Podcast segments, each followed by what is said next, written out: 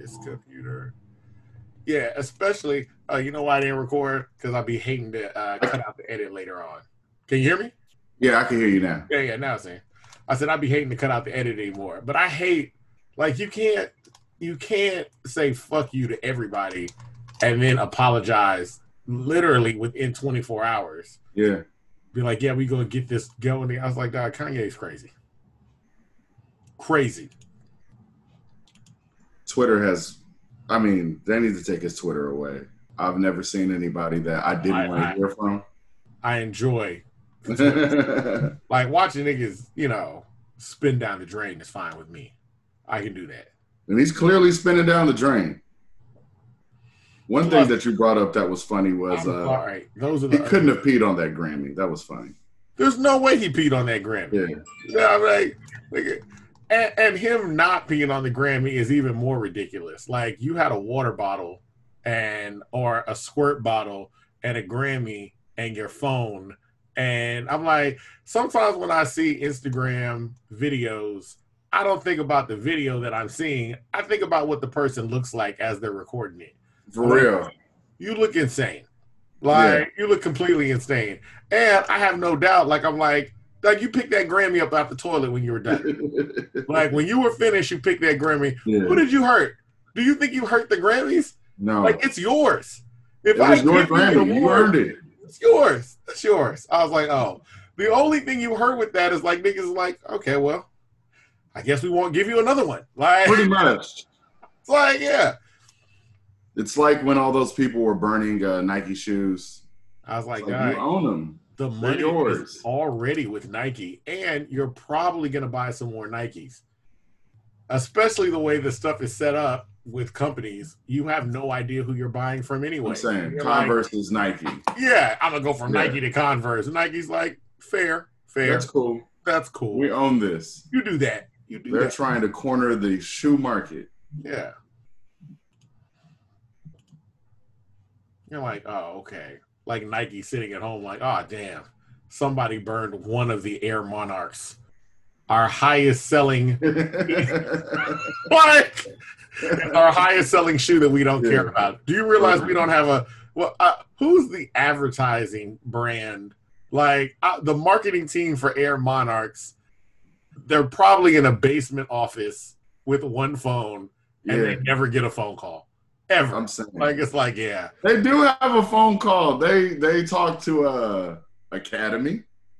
Uh, yeah. To say hey, to same same order as usual. yeah, all of them. Yeah, all Yeah. right, take them all. yeah, Take 'em all. yeah. You can go ahead and do that.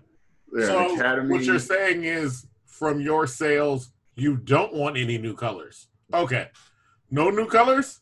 Don't change anything about the style. Yeah. All right. Cool. It's also funny how like the Air Monarch is universally panned as the dad shoe, and even before the internet, our father has two pairs of Air Monarchs. Hey man, that's like that's like an automatic. It's like I feel like it's a dad shoe because it's not I don't know. It, it's not minimalist enough to be stylish. Like I feel like to be stylish, you got to go over the top or under. And it is right in the sweet spot where it's like there's enough stuff on here where it's not stylish and there's not too much to where it's just not stylish. it's not good. It's not- not like a not Jordan stylish. One or like No. um, uh, Cortez or anything that minimalist. It's yeah, they got to they put a strap on like some that- of them. We just shit all over the whole Air Monarch. Like the Air Monarch team is just sitting there, like I spent 18 hours designing that shoe, man. You don't, Air Monarch, there's know, no Air you don't know what goes team. into this. Yeah. They're at meetings and everybody else is making fun of them. They goes like, "Oh, who are you? Oh, well, you know, I I, I did the Le, the LeBrons. Like, what did you do? Oh, no, nothing. just the the Air Monarch. Or Or maybe they they're like, it doesn't matter what you guys do. yes, I'm the highest selling shoe every year, no matter. exactly. Yeah. We don't know the Air Monarch numbers. Yeah. Kanye That's keep talking about numbers. Air Monarchs could be outselling everybody by They probably far. are. They probably are.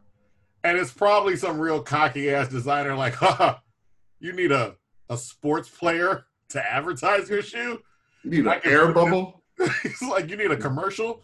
I could throw these in the middle of the street. As a matter of fact, sometimes I do. They just set these out on the curb in front of Academy with a sign, and people buy them. People don't You even steal them. People don't even steal them. They pick them Yeah. up, take them inside, and purchase them. Like Those are the good shoes. They're the shoes that are on the telephone pole. Like Yeah. uh, it- the Air Monarchs. Monarchs. That's what's been going on on Twitter. Oh Your boy Kanye West, but he has some music coming out. man, he always says he has music coming out, and then he just don't come out with music. Travis Scott got that song coming out soon. He's smart. That nigga started um since you can't do the merch bundle anymore, they fit the website to where when you do purchase merch, then in your um what's that thing called? Uh in your checkout, whatever, um, there's a coupon to get the new single called Franchise with Young Thug for 69 cents. You've already spent $200. 69 cents to get something when it comes out. I was like, oh, y'all, their marketing team is impeccable. That's true. Mm. Since we are recording, have you had the Travis Scott burger? I haven't. I have. Was it good? It's a McDonald's burger. There was nothing different about it. He used things they already had. like It was perfect. There was nothing different about it at all. You can only get it with a Coke or a Sprite. Oh, so you can't get a Coke. You can get a Coke. Okay, I thought you could. I thought you could just only do Sprite. I thought you could only do Sprite too, but I don't know. The lady asked me, she was like, Coke or Sprite? I was like, Sprite, whatever. Travis got hands down uh, just the best marketing because he's constantly getting people to buy things that I never thought anybody would pay for. Yeah. So that's fantastic. I never thought niggas would go to McDonald's like that. Oh, what? McDonald's. Is he here? Fat Tony? Yo, what's happening? He's Yeah, here. man. All right. Yeah. No, What's I'm, the deal? I'm I'm like exactly right on time. Oh Yeah. no, no, no. You really are. That's Yeah, perfect. you're- on the motherfucking dot. Yeah, on the money. man. We was just, we Love was already in here. I was like, let's just be in here just in case. Man, look, I I, I, I used to say I, maybe it's the pandemic, but I feel like Houston's a little bit better at it. Like I wrote for AllHipHop and a couple other things. Houston Yeah. rappers tend to be have better timing than most rappers. And business. I don't know Yeah. why, but like other rap from other cities, it'd be like, uh, we might be waiting. I feel a while. like I feel like Texans, especially Houston people, pride themselves on being like businessmen and being like professional. yeah, You know what I mean? Yeah. Like like every time I like watch a Houston rapper interview like Kiki or Slim Thug, they're they're always talking about how they have like a, a real estate thing going on Yeah. or like some other kind of like yeah. business shit that has nothing to do with their music, but they Yeah. talk about it with the same sense of pride that, that they talking about their album or something. You know what That's I mean? That's true. That's why I was like, yeah. I was like, oh, okay. So it, it's it's funny because I often forget because you know when I was younger, I'd always be like ready to, you know, you got to make sure to warn the rapper and make sure they know that they they coming on and da da da. Yeah. da. Now I'm like, yeah, nah, man. They just you know you just tell them the time they just show up. You know, They like, show yeah, up. man. okay. Plus, And they'll also, communicate. Houston just love to promote their own shit too. You know Yeah, what I mean? yeah. Like like I'm wearing my own shirt right now. You feel me? Yeah. Nigga know what to do, huh? That's yeah, perfect. got to. That's Yeah. perfect. That's perfect. Plus, I'm saying you guys know how to communicate well because with a lot of Houston rappers, even if they are late, they will Yeah. let you know what's going on and make it up to you. Yeah, Yeah. true, true, true. Yeah. How We is all- my uh levels? My mic and stuff cool? It ain't too uh hot or anything? No, no, no. Everything sounds good on this end. Everything Okay, sounds dope. good on this end. The internet connection steady, all that stuff. So yeah, it looks like Love that. Your mic sounds nice. It's perfect. You knew it with the mic you have, though. Hey man, got to, got to. Yeah. But it's always a slightly different setting than like when I'm making music. So when I'm when I'm doing these these like Zoom calls, I always crank it. But I'm always like, damn, am I doing too much in this bitch or what? No. You No, got it I- perfect, but you got a good mic. Oh, Yeah. true, true. Hey, man. Yeah. Hey, come on, man. Artists, man, you gotta have Yeah. a good mic at home. You got And to. I will say that though, because it's like since we've been doing these Zoom interviews, it just depends. Like every once in a while, we get somebody that's like, we'll be like, "Hey, we'll forget to say, yo, be in a clear place, you know, good sound, Mm. good lighting, whatever." Or We- we'll say it. Okay, fine. We said it. We said it, and then Yeah. they'll call us from a from the background of a video shoot in a stairwell, and I'm Yeah. like, Doug, what do you? I can hear the music booming through Yeah. the walls, and this. Yeah, I said this 3G ain't gonna get it, man. Yeah, what's not, that? not for the hour. like, not for the hour. It's not gonna work. Yeah. Not gonna work at all. With the phone. Honestly, like, bro, Good. man, it'd be like that sometimes. Like, like, like if you got a stacked ass schedule, and I hate Yeah. when that happens because I know I'm not gonna give the interviewer their like proper time, proper attention. Mm-hmm. You know, like, like I planned my whole day around this. So I, so I got you. home oh, early. We I took a shower. You know what I mean? My, my like girlfriend left. Like it is just me and the dog. It is quiet. I am ready for y'all. You feel Hey me? man, we we we really, really, really, really appreciate it. Of we trying to expand out. So like our thing is just you know we're gonna start off. He and I are gonna do a little bit of banter. Then we'll introduce you, and then it's oh. pretty much just an hour of us going through uh, your history, what you're doing now, and what you plan on doing in the future. We Sounds try great. to treat it as you know we're our, podcast is focused on Houston artists and really exposing people to all things Houston. So if if you're on our show, it's because you got some kind of connection to Houston through artistry, through business. You're from here, like it's something like that. So Mm-hmm. Yeah, that. and uh, especially with you, because I, you know, you'll tell people like, "Oh, Fat Tony," and it's like there are so many artists that big Mm-hmm. up Houston all the time. Like it's Mhm. like, what more do you want them to do? You want them to tattoo Houston on their face? Because people will be like, "Oh, he from Houston." I'm like, "Dog, he like." I'm like the, I'm like an X-ray sound. Yeah, I was like that. I don't know what else you want this person to do, but there are certain people. That get, I mean, you'd be surprised, man. I was talking to somebody like three weeks ago, and they was like, "I mean, Meg the Stallion. I don't know where they be making them at." I was like, "Houston." They're like, "Houston." I'm like, "Nigga, shut up!" Like for real. You know what I think? I think for like some people when they hear of an artist outside of a local context, like they see him on like a certain flyer or on Yeah. a certain radio show, you know, KPFT or something. I I think those things read Houston to many people. Yeah. And if they hear about you from like a blog or something exactly else, what it is. then it's like, oh, or maybe they're from Atlanta. or some shit. No, that's exactly what it is. That It is was a the same thing. We were Yeah. telling people about uh Tisakorean that, that's down here, and I was like, "Doug, he's from Houston," and they're like, "Nah." You know, the first time I saw him was in a Fader article. I was like, "That doesn't negate." Houston niggas be in the Fader? Yeah, Houston niggas be on Comedy Central too. yeah, um, Houston I was niggas like, be you said, it, you said it like that was the opposite of what I said. Like Yeah. those are just No. two different thoughts. Like he He was is, in Fader.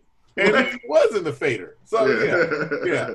Honestly, man, there's something there's there's this thing, and maybe I'm getting too inside baseball because I'm really talking about amongst other local artists, friends of mine, peers of mine. There's this sense that being from Houston, we're always the underdog. Yeah. So so when you hear about a Houston rapper being in something that you associate with being quote unquote national or whatever, yeah. in in like many people's mind, it's it's it's it's like a disconnect because in their mind, Houston niggas stay in Houston and and they never get the shine that they deserve. Yeah. which I think is kind of bullshit. Like I was at Yeah. the barbershop just a couple days ago, and me and the barber. I don't live in Houston now, right? I live in Arizona, and the barber was like, "Yo, I love Devin the Dude. You know, Devin the Dude is is so underrated." And in my mind, I'm like, Devin the Dude has done it all. Like, Yeah. he's not underrated. He's on the He's grind. great. 2001. Like, Yeah. what the fuck else Yeah. you want? I, I, I don't know. I, I saw your post about Devin the Dude, and it was the same thing. I was thinking where it's like, no, but it's Devin.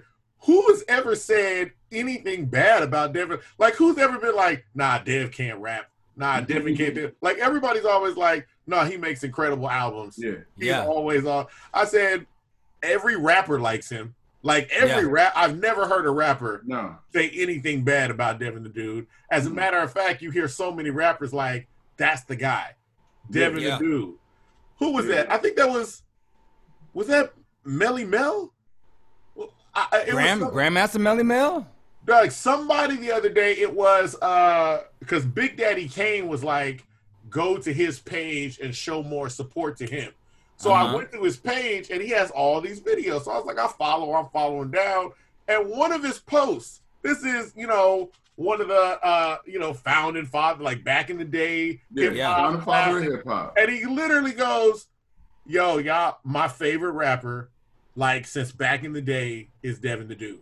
Real. hands down. He's like since the first album, and then he started singing the songs, and he was like, "Doug, Devin the dude, he raps the best, he sings the mm-hmm. best, he Yeah. has some of the best concept songs out." Yeah. And I was like, "Doug, yeah, it, yes, mm-hmm. like hands down." All in He's one amazing city. to me, man. Oh yeah, yeah, absolutely. All in one city. That's good. Just proving to everybody that Houston's not a black sheep. Black and ugly as ever. However, I stay Houston down to my socks. I'm one of your hosts from In My Humble Opinion podcast, Avery, like a very nice guy, also known as Avery Zadius. I'm here with a co-host, my brother, my blood brother, Just Devon, That's me. Boom. That- that- yeah, that's just me. I'm I'm regular. with the Hillman shirt on, like representing my- Bill Cosby. You know, now that now that you know, this is the shirt that people just rock. Like It I is. feel like people just have so many Hillman shirts. I'm like, oh, it's just something to do now. Hillman and uh, Bel Air Academy. I see a lot of those. Bel Air Academy. If I got a Bel Air Academy shirt though, I want the I want the Carlton jersey. I want the Carlton jersey too. I want the Carlton jersey. You can get it. It's like fifty. It's easy. I know, I know. That's what I want. I prefer the Carlton jersey. I was like, I feel like that's just a little bit more. I don't know. Like the the Will jersey just seems too obvious. It does. Yeah, Yeah. yeah. Yeah, But pretty- people is peeping the Carlton jersey the way that you and I are peeping it. So Yeah. it's kind of becoming yeah, a yeah, yeah, yeah. Yeah, because you got to get that one. Now I gotta find another jersey. You know what I'm saying? Like you gotta, you always gotta have something that people. A don't. weird one that, yeah, you never know. But Yeah. speaking about fashion, we have somebody today who's a trendsetter in the fashion world. He's a game show host and all around personality, a DJ, interviewer with Vice, a meme, a battle rapper, recording artist. He's also a Gregory Isaacs fan. If you follow him on Twitter, and you should follow him on Twitter. It's pretty much, in my opinion, a step ahead of everybody in the game. I'm a fan. Um, he's a great performer with his catalog in your phone right now, including Feeling Groovy, that's coming out on Exotica, which comes out on October 23rd. This smart ass black boy, Third Ward's own Fat Tony, ladies and gentlemen. All right, My man, Tony. what an intro. Damn. Let, wait, let, me, let, me, let, let me try it. Let me let me try this one thing. Anthony Lawson, Jude. If I no check, ah, I messed it up. Never mind. hey man, you ain't the only one. I ain't even know my whole name till I was 18. wow, your name is yeah. Wait, what? My all right, so my so my so I found out this is later, right? When I was going to college, I had to go get my birth my birth certificate for something, and um, I like saw this long ass name on it, and I grew up knowing my name is Anthony Lawson Obi, and I asked my mom about this. I'm like, yo, what is this? And she's like, oh, that's that's your full name, and I was like, you aren't gonna tell me more than that? Like, what the fuck is this? And she's like, well. Your dad and my mom got into it about Jude in your name because it reminded her of Judas from the Bible. Yeah. So, so we ah. told her that we weren't gonna name you that, but we named you that anyway, and just told you that your name's this. So after I found that out, I like started putting that everywhere and just trying to learn it myself because I didn't know, even know how to like spell it. You know what I mean? Yeah. Dang, man. Wait, and you were how old when this happened? I was 18, maybe 19 at, at, at the oldest. My first year of college, I had to go get my birth certificate for like a scholarship or something, mm-hmm. and I was fucking shocked. And and I, and I was also shocked at how casual my mom was telling me about it. She was like, "Oh, it's oh, it's whatever. Oh, oh, that's old news." You know what I mean? Not knowing that like. Hey, I'm trying to get to know myself, and I'm finding out my full name for the first time. okay, so on this show we go back, and you've al- you've already started highlighting the early years. Although we want to go back before you learned your full name. So Hmm. let's go back before 18 years old. Like you are this, you are Fat Tony, but hmm where where are you from, Fat Tony? I'm from Third Ward, Houston. grew up over on Scott and McGregor, and grew up on Live Oak and Rosewood. I have, I have lived in Third Ward my whole time growing up in Houston, and I'm strictly a South Side person from Third Ward, the Sunnyside, the South Park. Like those are all the places where I had family and friends growing up. Yeah, yeah. And for people that aren't from Houston, I mean, I know some people just get into the whole like, oh, it's South Side, North Side. It's not that. Uh, mm. At this point in life, if you come to Houston, it is just uh, y'all don't know how big Houston is. Yeah, like Houston yes. is massive. Uh, it's massive. Like everything that's on the south side, there's usually a version of it on the north side, and vice versa. Because yeah. people just don't want to drive. Like yeah. I'm not, I'm not driving all the way up there. It's not happening. Yeah. I just never even really knew about the north side till I went. Honestly, when I started, maybe my senior year of high school, starting college, that's when I started meeting people from the north side. First, I had a homeboy that went to my high school, and then he transferred to Ike, and I was like, "Wow, bro, that's that's like so far. Like, yeah, like what is it city. like?" And he was like, "Yo, there's, there's like mad fields and horses and shit over here. Yeah. It's mad different." And then I started like meeting some more folks, and and and and I had this one buddy who I was like, "Man, I never been to Acres Homes." He was like, "What?" Come with me, and we just rolled around the north side one day, and I was like, "Wow, this is like." I never knew that there is this whole other side of Houston. Granted, it's like 45 minutes from my house. Yeah. You know what I mean? So yeah. it really felt like you going to a totally different city. Oh yeah, yeah. Yeah. Always feels like that. And there are so many parts of Texas, I mean, of Houston that are like just this feels like a whole different city. Alief is its own mm-hmm. part, Pearland is its own part, Sugar Land's its own part, Mo City mm-hmm. its own part. Uh, just parts of actual Houston are. So you got Third Ward, you got Fifth Ward, you got uh, Acres Home. Like all this stuff is just divided up because we're such a massive city. All right. So we're talking about like when you were coming up, uh, and you do like a myriad of things in terms of music. Were you focused on rap? Were you focused on DJing? Were you focused on singing? Like, what was it that uh, comedy? Like, what were you trying to get into uh, when you were younger? I was trying to be a rapper. I'm, I mean, I'm like coming up in like the late '90s. Like I was in, I was in third grade when like Biggie got killed, right? So pretty much all of my elementary school years were filled with just rap being the main thing going on from like Master P to Houston artists, like rap was just everywhere. That was the coolest thing to do. And I remember the first time I ever thought about being a rapper is when I bought my first CD. I bought a Kris Kross CD and I bought it because I saw that they were kids too. And I remember going to my cousin, and I was like, "Bro, like these these these guys are kids like us. Let's start a rap group." And my cousin was like, "Nah, why would I want to rap?" Like, wait, wait, what's like? What Kris Kross their, their uh, first album, Totally Krossed Out. The totally one with uh, jump out, on man. the big one, the big big one. I like that. And I okay. and I and the I also one. bought it years after it was hot. This this is like like I don't know that CD came out in like 92 I bought it in like 97 98 Damn. and I and I only bought it cuz they were kids too. You know what I mean? Like I was looking for some other shit out there to kind of represent me cuz I I love music from like day 1 always thought it was cool. Always wanted to do it. My mom is an amazing singer. Not at all in a uh, professional way but just loves loves to sing studied opera purely for like a hobby and I was really inspired by like her and, and my grandma loved music and my dad loves music. There was always music in my house, but none of them were like people who wanted to do music as a living. It's just something that, ah. that like they enjoyed. So honestly, coming up, I didn't really know anybody who wanted to get into music like that until I got to middle school. And mixed with like being a preteen, feeling a little bit grown, meeting some other guys that want to rap too who are acting mannish. That was like the sweet spot where the Fat Tony name comes comes from, and like the first raps and all that shit. Okay, so let's talk about that then. Fat Tony. All right.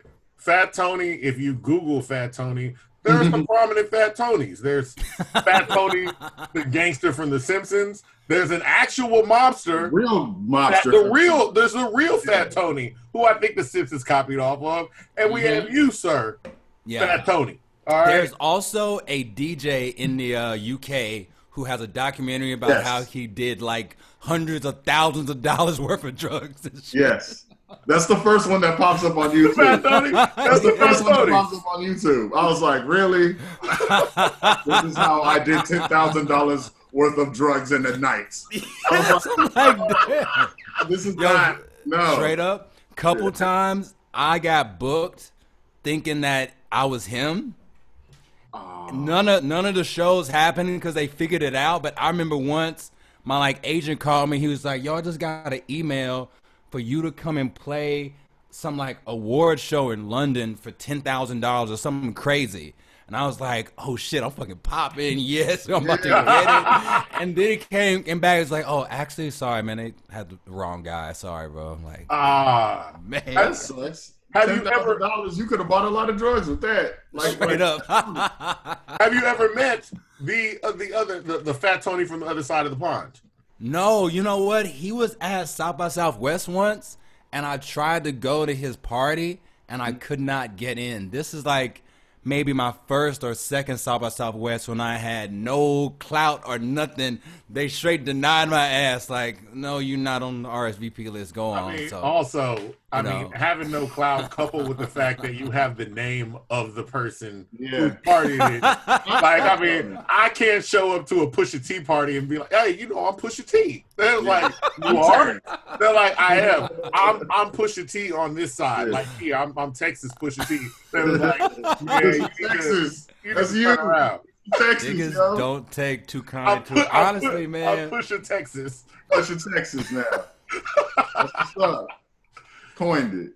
So you couldn't get into the Fat Tony party back then, but that's before you started developing the clout. That's before Yeah. you started. yeah, that was uh, that was pre-clout. levels of notoriety. All right. Now you the Wait. South by Southwest king, man. Even Man, I have been to two. I've been to like I think last year was my eleventh year at South by Man, Southwest. congratulations. Isn't Wow. that a damn shame? yeah, Yeah. From, even Yes. from what you talk about in your music, it's unfathomable. Yeah, honestly. Unfathomable. unfathomable. yeah. Can't talk to that. You developed the name Fat Tony. You already said your parent. You, you know, you have family that are into music, but they're not necessarily like, you know, this is gonna uh, be the path for me. Uh, Mhm. What happens when you start telling them, like, you know what though, it's for me. Like, I'm about to start making music. I'm about to get out of here. You know what? I think at first it was like, oh, that's cool. He has a, a little hobby. Because when I started it, I was in middle school, then in high school. So from what they would see is friends of mine coming over to my house, gathered around the uh, computer, trying to like record music. It's like, oh, that's cute. Then I started like playing concerts, talent shows. Like, oh, that's cool. Then when I went to college and they started noticing that I'm going out every night because I lived at home for like college. I didn't live on uh, campus. Okay. So they're like seeing me going out late, to like two in the morning. They're like, "What are you doing?" Like, "Oh, I'm at a show, or I'm at an open mic, and I had to wait my turn to rap."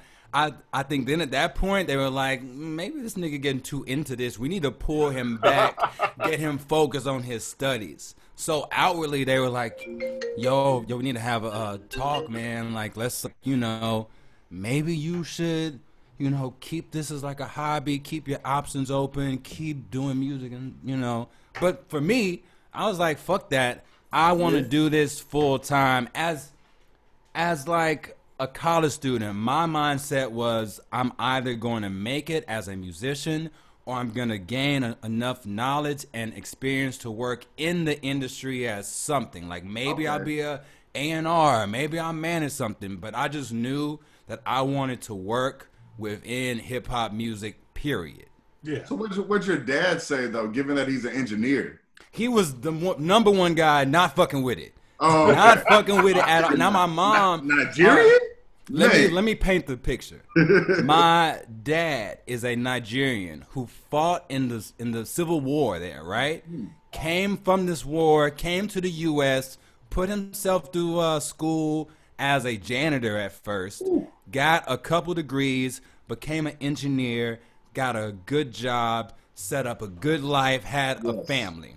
So in his mind, he's like, life is do or die, serious. There's no time. Like he's he was not the kind of guy who was like frivolous. Yeah. Like he didn't have a bunch of hobbies. Sure, he he liked music, especially classic country music. Sure, he would watch TV, but he was very focused. When he wasn't at work, he was reading up on stuff. He was strictly business. And I think he looked at rap music, especially rap music, but any kind of arts as like, oh, that's for like drunkards or like a you know not a serious person. Yeah. So so soon as I showed any inkling that I wanted to do it as my profession, he was shutting it down.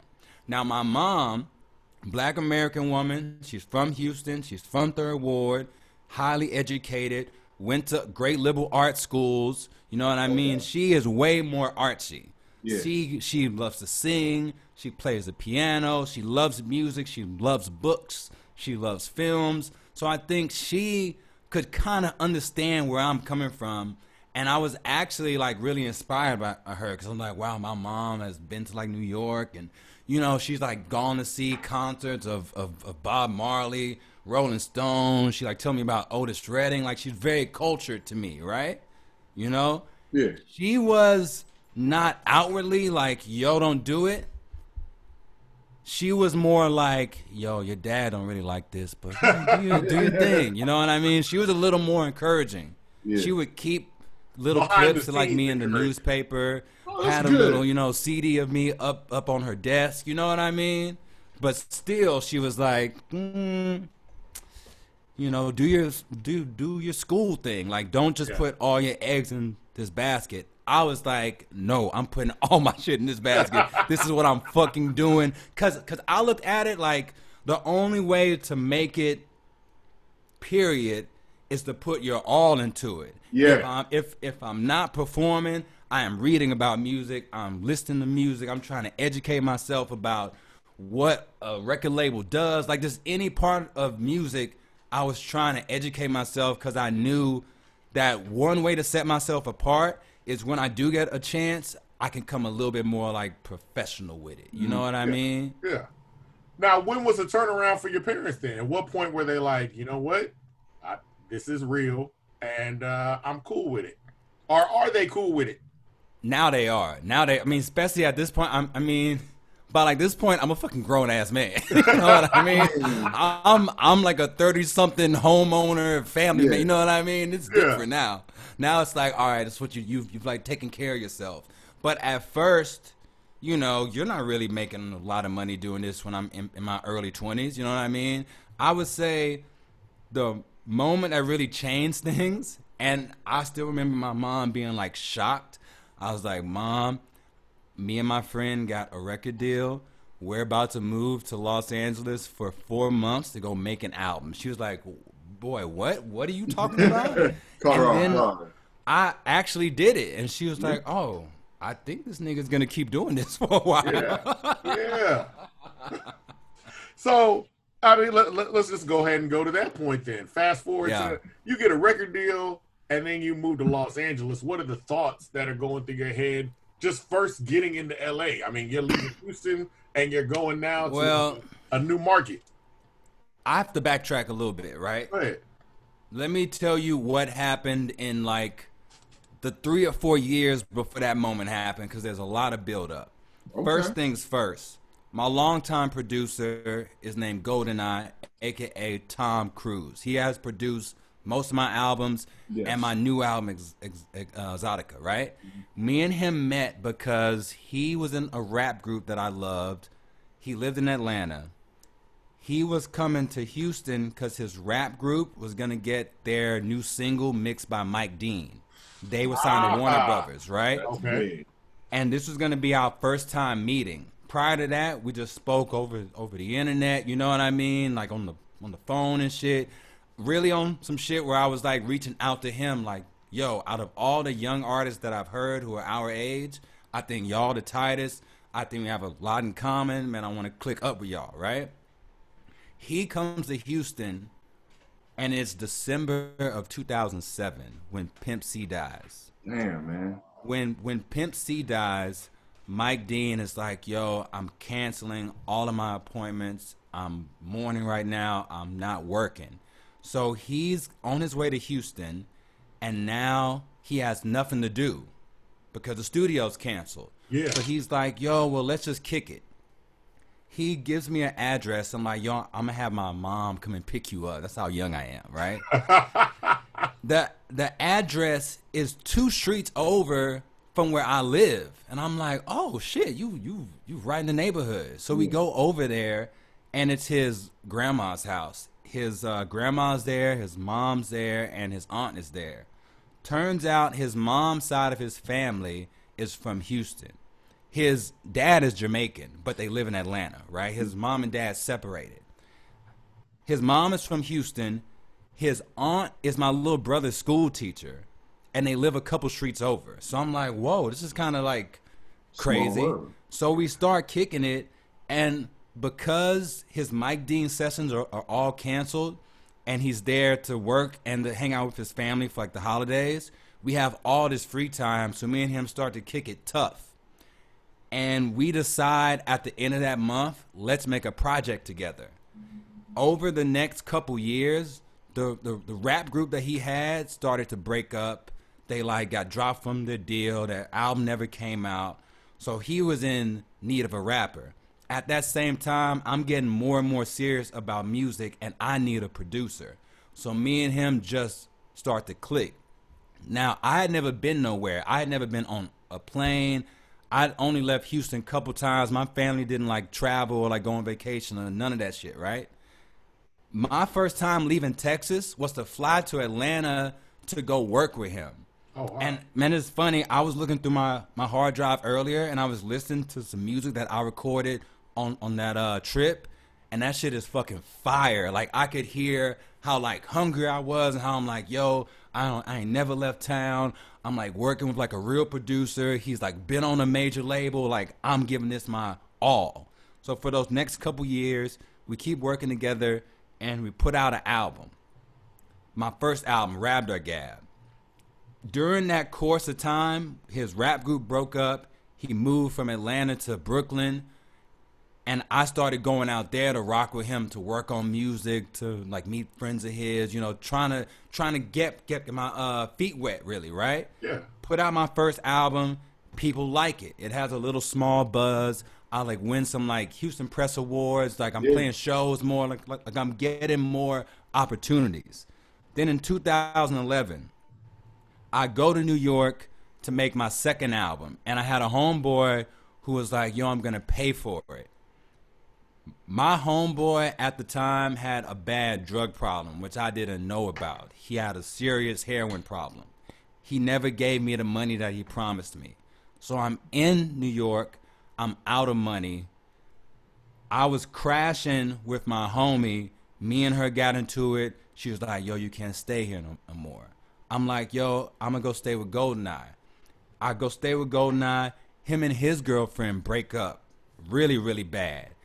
He gets kicked out. So me and him are like, "Damn, we we don't really have money. I don't have the money that I was promised. Let's just scrape together whatever money we we uh, have and get an apartment." We try to get an apartment in Brownsville, if you know where that is. Yeah. I'm afraid. MOP. MOP. We got we got fucking uh, basically scammed. I put my last four hundred dollars down to get a down payment on our new apartment. We get scammed.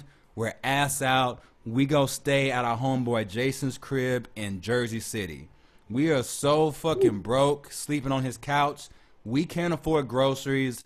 Our friend Jason that, that that we crashing with, he ain't got a whole lot of money. So we basically eating the leftovers of their food and and we basically getting drunk every day so we can pass out and we're just making music. And we make like four four or five songs, right?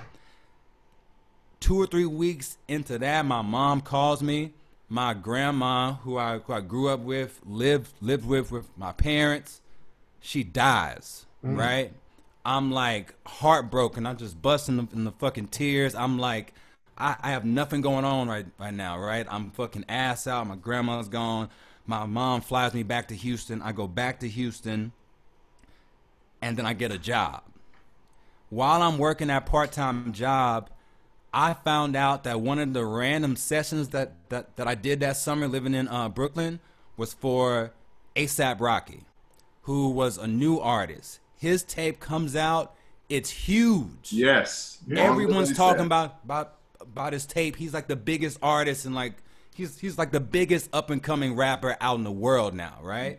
So cause of that, I started to get a little more attention, just like a little bit. I have a have a homeboy, Blackie, great Houston artist. He has a tour coming up. He asked me to roll with him, so I'm like, all right, I'm gonna go on my first tour. I go on tour with, with him. The tour is cool. We have some ups and downs, but it's mostly cool. I get back to Houston. My part-time job fires me.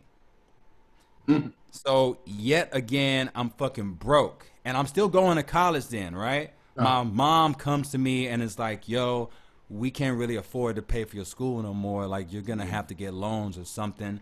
I go try and get a loan. I don't know what I'm doing. I fuck up the paperwork. I get dropped from all my classes because I didn't make a certain payment. So now at this point, me and my producer are fucking broke. I am out of school.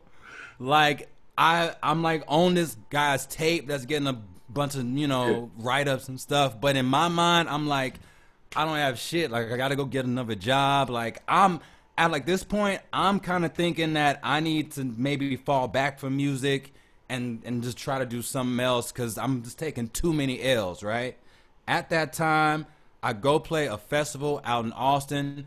These two random guys step to me. These two random white guys and they're like, "Yo, let's smoke." I'm like, "Okay, sure." I'm like kicking it with, with them. They're like, "Yeah, we like working music. We, we like love your first album, Rabdar Gab. We you know saw you on like, the Rocky tape."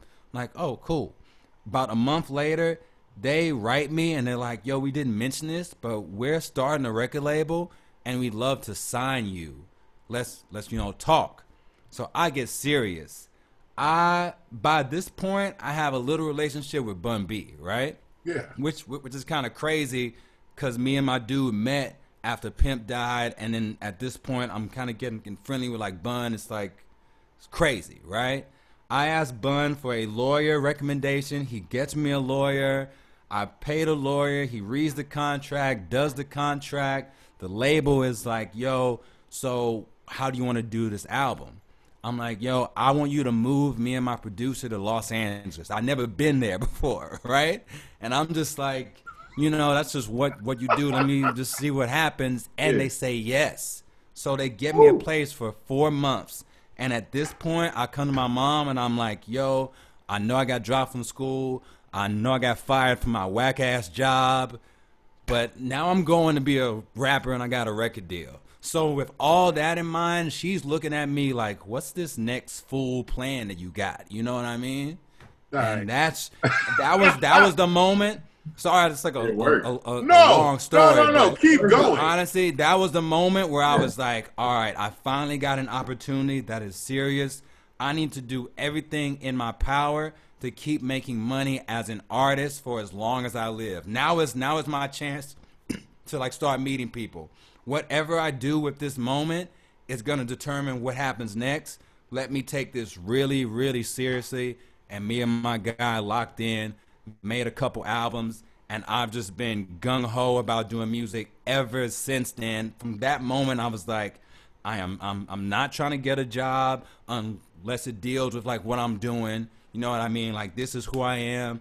This, this is what I do. I remember my mom had some like older cousins come and like talk to me and they're like, "Yo, we just want to know if you know what you're doing's real." And and I was telling them like like, "Yo, this is fucking real. This is this is realer than it's ever been before. At this point, I can't turn back."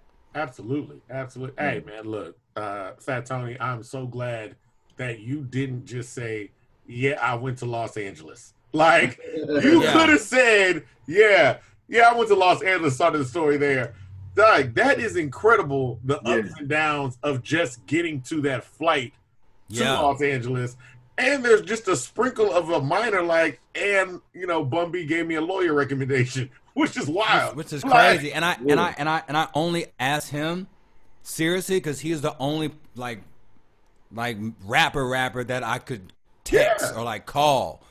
And I didn't know who who else to ask because anyone else I asked had like a lawyer who was like a you know just, just some other type of law. I'm like something. I know that Bun B has a real lawyer. You got an entertainment lawyer. him. Yeah, Yes, he definitely has an exactly, entertainment lawyer. You needed an entertainment lawyer. And, and exactly. it's better to ask Bun B than any. If you, if you got Bun B in your phone, of course. Ask Yeah. Bun B. Yeah, especially if anybody knows how to deal. I mean, after what they had to go through with Jive, Oh yeah. Oh, anybody has a good entertainment lawyer. It's Bun B.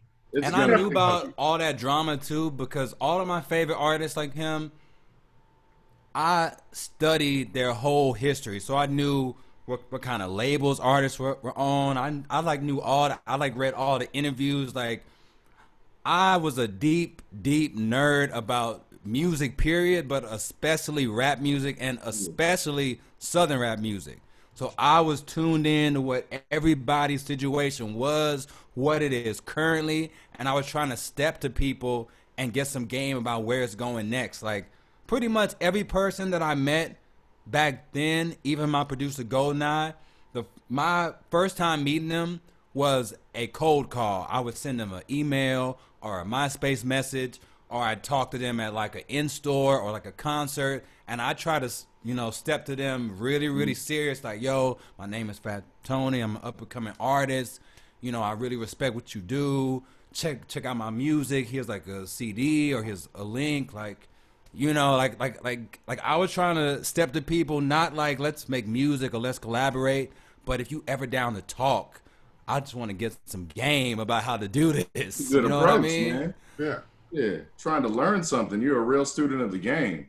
definitely definitely definitely and and i i mean i just respect this shit and i felt like that's what would set me apart because a lot of other people i knew they only wanted to rap and Yeah. and and i mean rap not even writing songs they just wanted to be rhyming all the time Yeah. i was like how do i be a songwriter how do i get a di- like like how do i really do this the way the big dogs do it Yeah, And that's what mapped it out. Yeah, because that's one of the things we always hear, and you can just see it from your music. It's a it's Mhm. all inclusive. It's a lot of different. When you talk about being a student of Southern rap, but just a student of music in general, there's Yeah. a lot of musical influences that go into your music to the point where you'll hear, like we said before this, you'll hear people be like, "I I didn't know he was from Houston." I was like, he yelled Houston like 48 times. Gotta like listen close. Yeah. Even the way I, t- I fucking talk. You know what I mean? Like honestly. You don't even have to listen close. You you say third ward a lot. like, a lot. what are we talking about here? And and I wanted to say that because I felt like I never heard a lot of rappers talk about Third Ward. I always heard Yeah. other parts of Houston. Like I'd hear about Third Ward on like a random screw tape or on like the Big Moe album, but I didn't really know tons of rappers from that neighborhood. And me and my cousins were always so proud to be from Third Ward. And I was like, you know what? Let me just like when I introduce myself, I feel like I'm from Third Ward first. Then I'm from Houston. then I'm from Texas. I like that. You know what I mean? man represents because it's like of course you had to i mean being a student in the game you had to read a lot. Let's bring this back to rabdar gab. Where did Yeah. that come from? Your so first I album rem- so I remember Rabdar Gab being a thing when I was in like fourth or fifth grade, Mhm. and in like middle school when I'm like starting to rap. Like starting out rapping, it was me and three of my friends, Keith, Dedrick, and Patrick, and we had a little label that, that, that I call Simply Throwed Entertainment, right? And I remember then I was like, yo, man, you, you know, back in the day, we would have these like fantasies of albums that we'd make, and then we would write out the track list. Like, not even making the song, right? But just like writing out, like, yeah I want to drop an album called this, and it's gonna have these songs on Man, it. yeah. And I had a song called Rab the Gab that I never made, but I just remembered in like middle school. I was like, man, if I make a song or album called that, other people my age from Houston are going to get it, and anybody that My doesn't know blew. it, it Yeah. is going to stand out. Like, oh, what is that? Because it's a weird, you know, mix of letters, right? And I just kept that since like middle school. And when I was making my first album, I was like, yo, let me put into this album everything I've ever wanted to do in music, right? So, like, let me, you know, try to make a, a song like this, a song like that. Let me call it Rabdar Gab. Maybe this will be my only CD ever. So, let me give it something that I can really be like, yo, all of my ideas about rapping since a kid, they right here. That's perfect too. And for the people that don't know who are outside of Houston, Rabdar Gab is an acronym for read a book, do a report, get a buck. It was a PSA that used to be on TV when we mm-hmm. were children. They don't show it anymore, but it's like one of those little Houston nuggets. Yeah. You know who's from Houston when you say Rabdar Gab, and they'd be like, oh yeah. But Yeah. one thing that you did with the album, which I liked, was you told people to write a report on it and you oh, give them a dollar. yeah. That's that's marketing. What year was this? Yeah. I was doing that just just because I thought like it's a cool way to tie it into what the real thing was. Yeah. you feel me?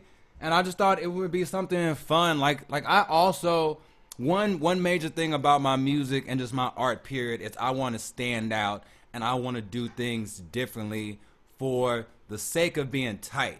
Not not like just cause oh I'm trying to be you know different, but it makes sense with whatever theme I'm pushing or whatever the case may be, right? So I felt like if I do this, the few people that might write me are the people who really like the album and and like really listen.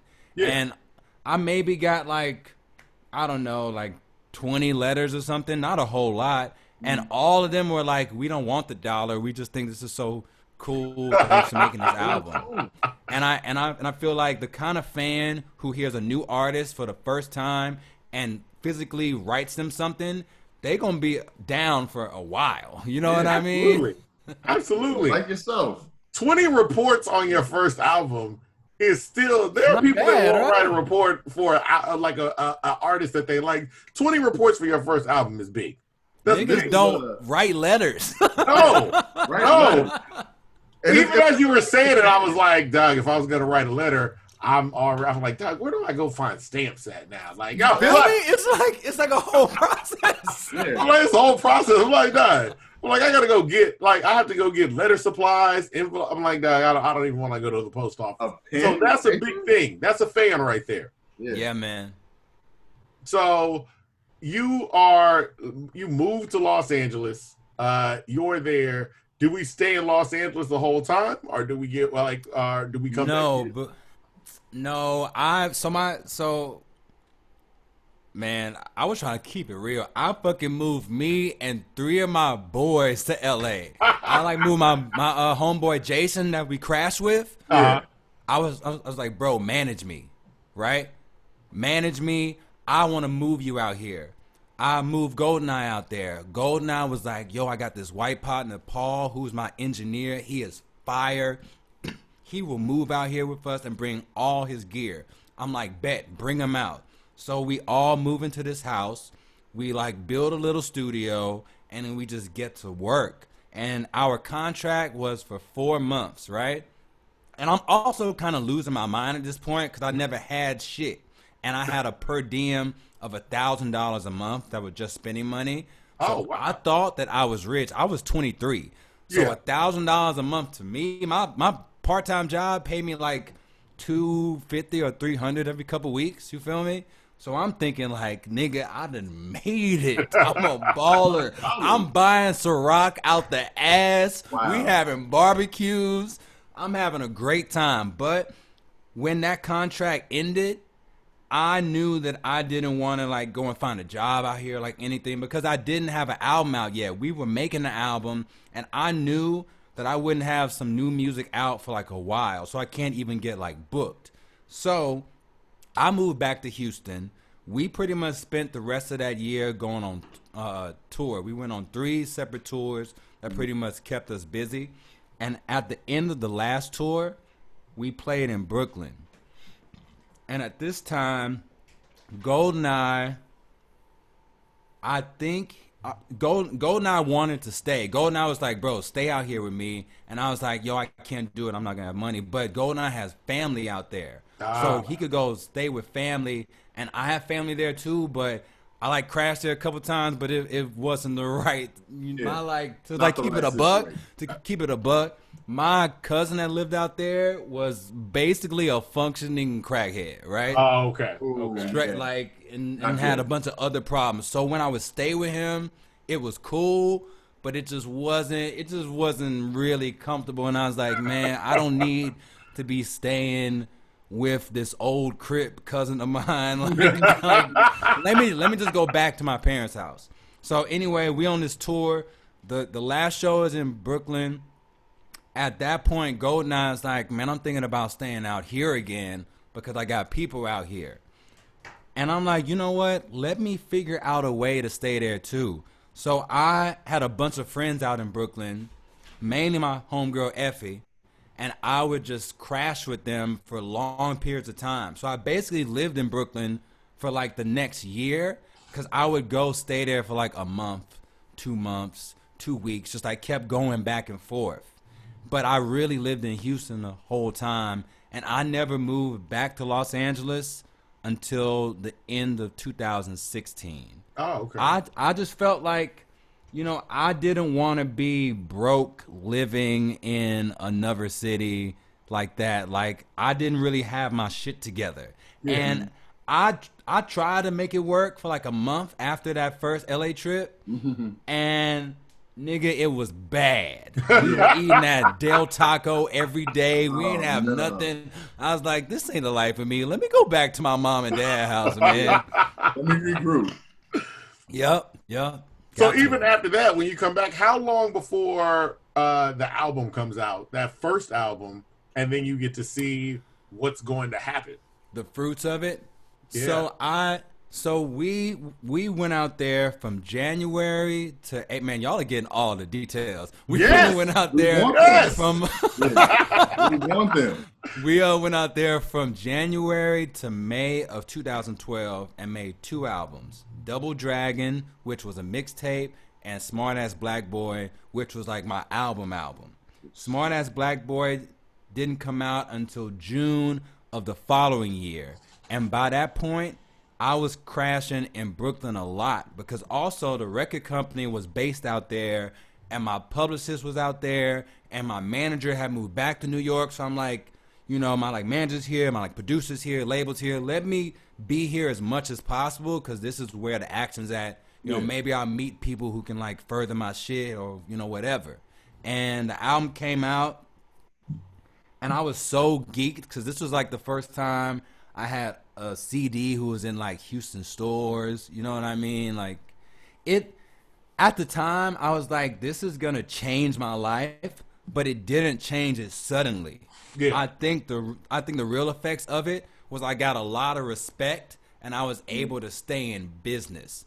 But Yeah. it's not like the album dropped and I had a big hit. I did get a bunch of attention. The uh, the uh, Hood Party song was doing really really well on the internet. It was, it was getting written up at like Pitchfork, Stereogum. Like I'm like I'm getting all the regular shit and I'm finally like in people's conver- conversations and it's happening, but it wasn't crazy. I didn't get a shitload of money.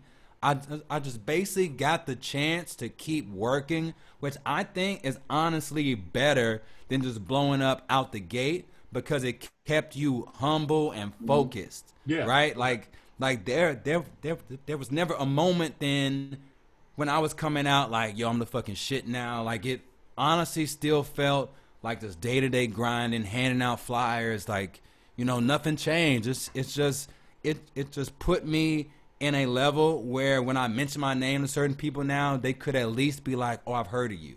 Yeah. Which is great. and that's why we kind of wanted to get into that aspect because so many people that are getting into not just music but uh it, particularly with music but most entertainment is like you put in the work and then it's just we have to wait to find out what's going to happen now mm, so it's Yeah. like i might finish this album and then i just have to wait to see what's going to happen with the album when they're going to decide to release it Yeah. whether this is going to get any traction.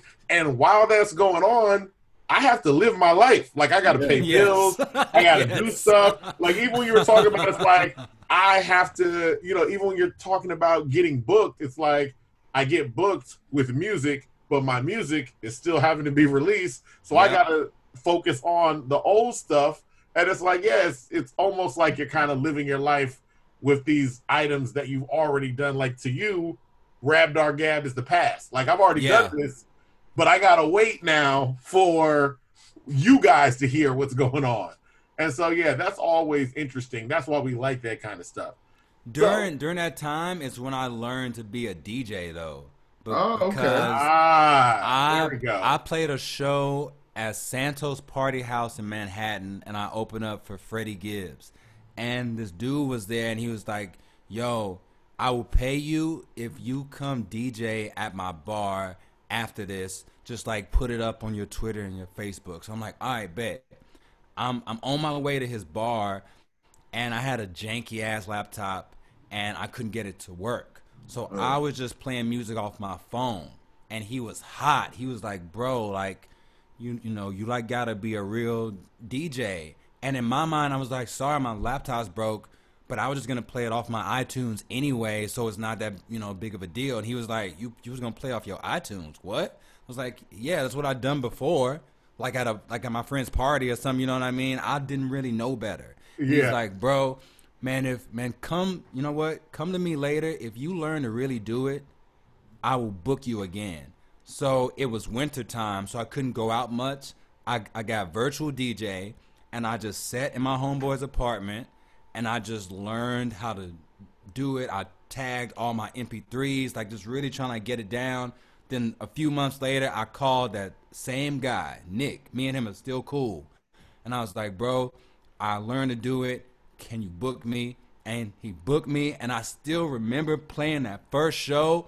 And I played like a Ty Dolla Sign song or something back when he was new. This it's, it's like 2013 and I saw all these girls come out to start dancing.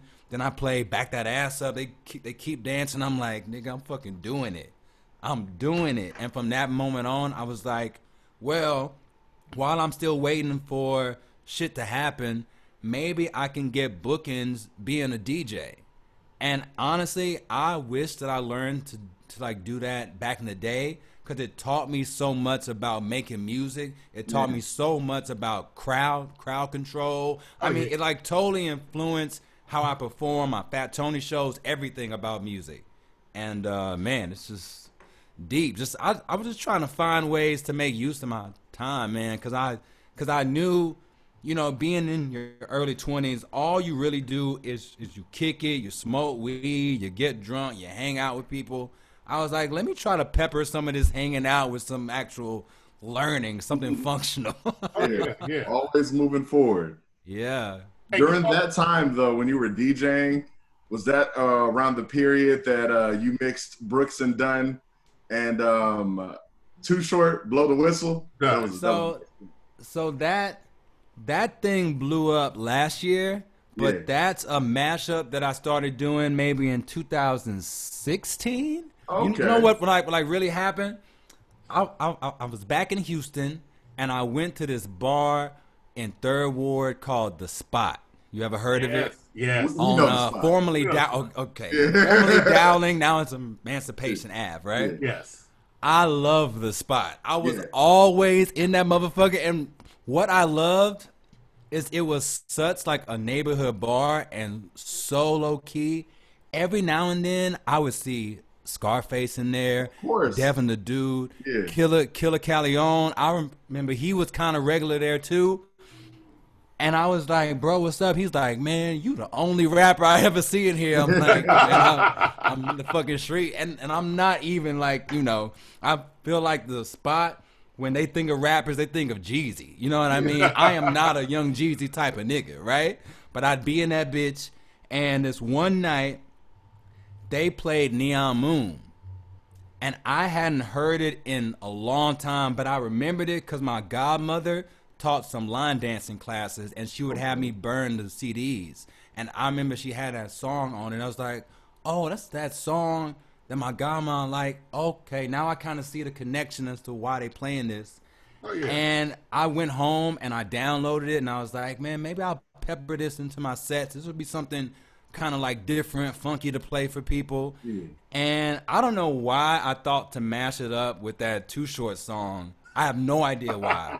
and it just kind of dawned on, on me, and I thought it would be a cool intro to my Hood Party song because the tempo's kind of like similar. And I was like, all right, I'm going to hit them with this Neon Moon. They like, oh, country.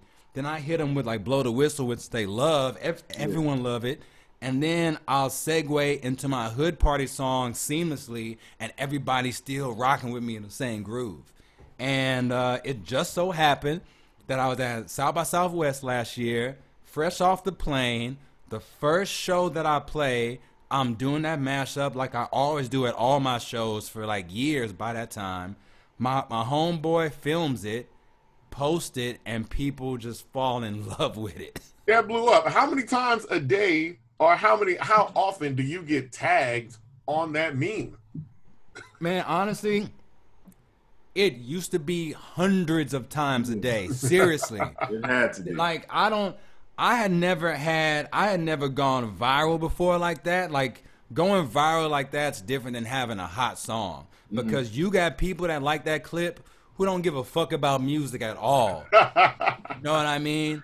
I think people love that clip because the mashup's different and it's interesting and it's jamming. Yeah. And I think people just like the way that, that, that I was grooving to it. And honestly, during that show, things were going kind of bad because the sound system at that venue wasn't good. Now, if you've been to South by Southwest, you know a lot of times the sound system at these restaurant venues and shit, they ain't that good, right? I love I love that you said restaurant because for people that don't know, Shit was a restaurant, South by. Southwest, yeah, if you go to South by Southwest, Yeah. every place that has four walls and a door can now be a venue. They will put anything in there. A Would be that a- Chinese spot, the chicken Uh, spot, yeah. the taco spot. It Bro. don't matter. and they will throw any kind of equipment. They're like, here's a speaker and a CNC, and it's like you just show up and you're like, dog, is this what we had to play off of? They're like, the last dude did. Have fun. exactly, exactly. And and I and I played it. First of all, it it was a ramen restaurant, right? And I and I and I and I played the show because my boy Stevie, who was my dude, booked it, and he had his homeboy running uh sound, and like the sound starting to fuck up. It's it's not his fault, you know, it's whatever. And at that moment, I was kind of feeling my energy going low, and I felt like the crowd energy was getting low. So I was like, man, let me go into the part of my set that I love because I love that Neon Moon song. I love the Too Short song. I love Hood Party. Playing this will get my own mojo back. So honestly, when you're watching that clip, you were watching me go into myself and be like, all right, let me get back into my groove of like why why I love music and shit. And from that moment on, the rest of the show was a fucking hit. The the energy went back up. It was all good. And it's just amazing that they caught me at that moment. Cause it would have been yeah. different if it was a different kind of show. Everything was all good, but you watch me like trying to find the fucking spirit again. And I think, I think that's the great thing about that clip. Because if you if you type in Fat Tony Neon Moon, there are a number of videos that come up that show that you do this as a set. But Yeah. it's something about that clip where it's like you almost hear the crowd kind of talking and not paying attention. Yes. And then once the too short kick in, well, actually, once the neon moon kick in, people are like, "Why is he? Why is he playing neon moon?" And Yep, then yep. when the Too Short kick in, you literally you can hear the room go, "Oh, okay, let's pay attention." Man, Like- yes, I'm back. Yes. Save the crowd, man. yes, bro. Yes, real. Only something that I learned from being a DJ. Yeah. Which, which, which I was able to put into my lives. Like, man, shit. All, not- all this shit work hand in hand, bro. Now, speaking of hand in hand, because you were talking earlier about uh, doing a DJ set, one of your first ones to open up for Freddie Gibbs, and uh, this is going to be a long little segue, but Freddie Gibbs, great storyteller. If you guys see the Freddie Gibbs Michael Jackson story, just type in Freddie Gibbs Michael Jackson. Man. It is hilarious. Yeah. But also, Fat Tony is an excellent storyteller. Uh, mm. I have. There's a story about you doing a house party at South by Southwest oh. where the house almost blows up. And here's the thing: I don't want you to tell that story about the house blowing up. Y'all can go find that video and look it up. It's hilarious. My question is: There's a point in the story where you're like, I know I need to play the perfect song, and don't yeah. tell them the song that you played, because my question is, why wasn't it the roof, the roof, the roof is on fire? Like yeah. Man, I thought that was the song that was gonna get played. I was like, yeah. And then when I heard the song you did play, I was like, oh no, okay, this, this makes sense. Okay, sense. Honestly, we're good. You have some yeah. songs. Fire that was the rhymes. You could have yeah, played true. live. That was the song though, because it was hot at the time. Honestly, that was it. That's the only reason the song was like new at that time. So I'm yeah. like, all right, this is how we going out. well, I also think oh, it, it, it's that storytelling ability that got you. Uh, uh, uh, three, maybe two, three guests ago, we had on uh, Dustin Prestige. Yep. Oh, and he spoke so highly of you because he's like he said, when I go to any city, I just support H Town. I'll go mm-hmm. whatever. He goes, I went and he goes, I talked to Fat Tony before, whatever, but it's not like we knew each other, knew each other. And mm-hmm. I get to New York and I see he has a show, and I'm like, I'm gonna just go and support.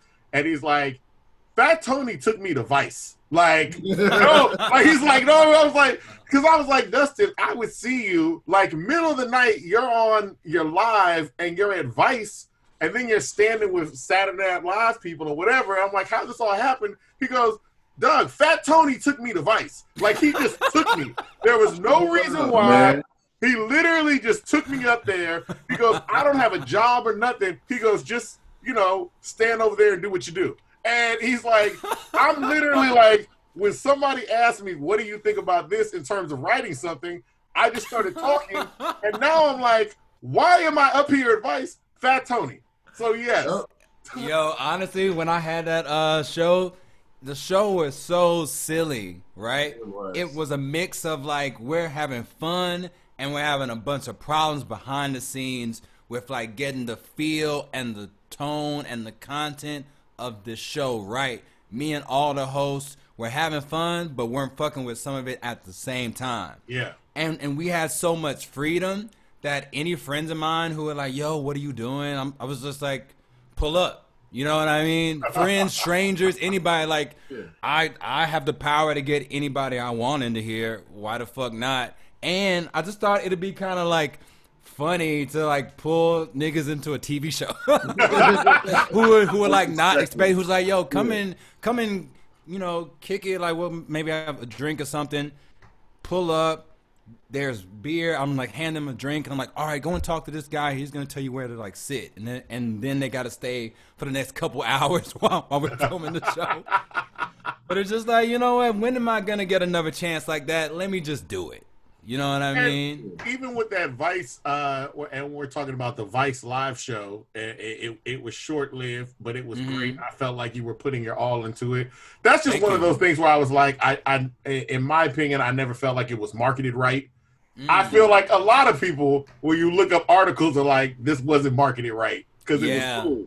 You know what I mean? So, what is your relationship, I guess, now with Vice or, or anything, or, or your co host from the show and everything? Well, just to backtrack, how I got good with Vice, even before that, like not attached to the show at all, but when I was getting ready for my Smart Ass Black Boy album to come out, I hit them up. Well, my PR hit them up about doing a premiere for BKNY, which was the first music video re- released yes. from the album, right? Mm-hmm. And I was like, "Yo, let's throw a party." So it's funny the, that uh, guy Nick that booked me for those DJ gigs. Mm. He got a job advice, so I was like, "Yo, let's get Nick to help us or, or, or organize this uh, party, right? So he calls friends. He like books the venue. Vice sponsors the party. The party is fucking raging, raging, amazing, epic release party. I'm like, damn, Vice is pretty cool. Years down the line, I have a show on Super Deluxe called Thrift Haul that was great. People loved it, but then the company closed. And the same day the company closed, somebody at Vice saw it and they reached out to me and they asked me to come and do a you know screen read, a screen test for this you know TBD show. We can't tell you much about it. It turned out to be Vice Live. I get the job and we make it happen. Me and those co-hosts are all still super cool. Some of the writers are still cool. A Couple of the Vice Live people are in my new video feeling groovy. I still fuck with all of them.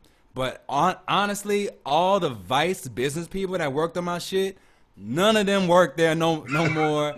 all of them either uh, quit or got laid off. Like total regime change.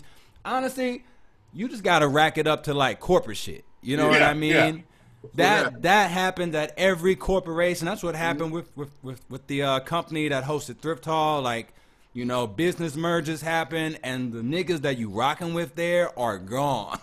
so And I have yeah, I have Vice- no relationship to Vice now, but I got a relationship with with with the people that I rocked with. You feel That's me? good. And Vice always felt it felt like that's what happened. Like it was like Vice felt like edgy. It's like, yo, these guys got a building and they just filming a show. And now they're like they Yo, niggas was not happy with that, That- by the way. Yeah, working there, what- they was they was not fucking with us. People, cause like Really? we took over their lobby, so Oh. the so the oh. lobby where like people work and, and would normally chill is now our TV show set, and like where the like main thing going on there. Yeah. Some of the folks working there were like, "Yo, we really don't fuck with y'all. Like, we need y'all to you get know out what? of I here." don't believe Like, it. A number of people, some of them articles that came out after when Action Bronson had first left, Yes, they were mad at him too because they were They like, would- "Oh well, you know, you come to work and Action's got like you know Doberman pinschers or whatever he's gonna have for the show, like random shit happening." And the first thing I thought was, "Wait a minute." Your business offices are in the same building as like everything, and they yes, were like, bro. yeah, yeah, yeah. It's literally like there's a guy like smoking weed over here. There's a guy with like a snake, like some kind of thing, and then there's like Karen from accountant, and they're like all yes. standing next to each other. And I was like, oh, that just sounds like a recipe for disaster. Keep Like, in mind, this is at a company that's constantly laying off people. it's stressful. Some like people feel like they ain't getting paid properly. Yeah. Couple with, with with a bunch of ignorant niggas getting money to act a fool in there. recipe for disaster. People working there are not gonna fuck with us. No. Good on film though. Good on film. that's wild. That's wild. So, Pardon me, headphone uh, mishap. No, it's all no problems. No It problem. happens. So yeah, I- I remember Prestige telling us about Viceland, and then he talked about how amazing the other co-hosts were, and you know, it was just this feeling like it's like you know, it's Fat Tony, like he's just gonna wind up going somewhere else, and and Yeah. it'll be fine. But that Funny was as just- shit though. Funny as shit though. I came to work one night and Dustin was in a fucking segment. They Yeah. were like miking him him up. I'm like, Yeah. bro, But- what what the fuck? What you doing I- here? I don't Actually, know. that happened twice. Two hustling ass Houston niggas. Two Yeah. Houston people that I brought up there. I later came and they getting mic'd up. I'm like, hey man, do your motherfucking thing. Oh, That's oh, what you oh, when do I with tell it. you- That's what you got to do with it though. shot, man. wa- Go- go if you get a chance, watch the Dustin episode because we make fun of Dustin in that, and Dustin says it. If you give me a chance to be somewhere where I'm not supposed to be, Yes. I am going to make the bigger. Like I'm talking to everybody. If you told me that's the president of Vice over there, oh, I'm about to get in a 30, 40 minute conversation with him Yeah. right now. And he's just like, yeah, because I ah. said he would just pop up random places and then just start doing stuff. Yeah, so I'm man. like, I don't know what Dustin's gonna do, but I know he's gonna do it. Honestly He's though, successful. that's the same type of shit I did back in the day. Yeah. and still do popping Yeah. up like like the first time I went to New York, I got booked for this show, and my producer Goldeneye introduced me to all these people. I started making like trips, making friends with them, kicking it with them. He would pull up sometimes and be like, What "The fuck you doing at my nigga's house?" I'm like, "Yo, we cool now." You know what I mean? Gotta fucking get in. Yeah. Network, yeah. Yeah. now, here's another thing because we often refer things, we like to see how the family progresses, like how they view you as a career. Now, your family, when they see you Mm. now, your mom, your dad, now that you're successful, like now that you're doing stuff, I mean, and we measure success by different things. Like you have Comedy Central, like these are national syndicated things. What do they say about things? And what do they do when they find out you do shrooms? Like just random stuff. like, like when's your mom like like that's gotta be a weird thing. It's like my son, like you know, your mom is gonna call everybody. She gonna Yeah. call everybody and be like, "Yo, he's gonna be on Comedy Central tonight." so, what does she say?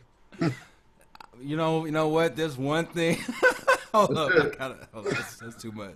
Honestly, she has never talked to me in depth about that, but I know for a fact she watches anything with me in it on YouTube. So Yeah. she's definitely seen it. Yeah, But there's one thing my mom said to me that kind of made me know that she views me differently now. She was complaining to me about how one of my little cousins is like coming up to her like, "Yo, I'm thinking about rapping now and like quitting my job." And he's like in in his mid 20s, and she said that she told him she was like, "Boy, it's too late for, for that, man. Anthony been doing music since he was like 12. You got to get it early." I'm like, "Damn."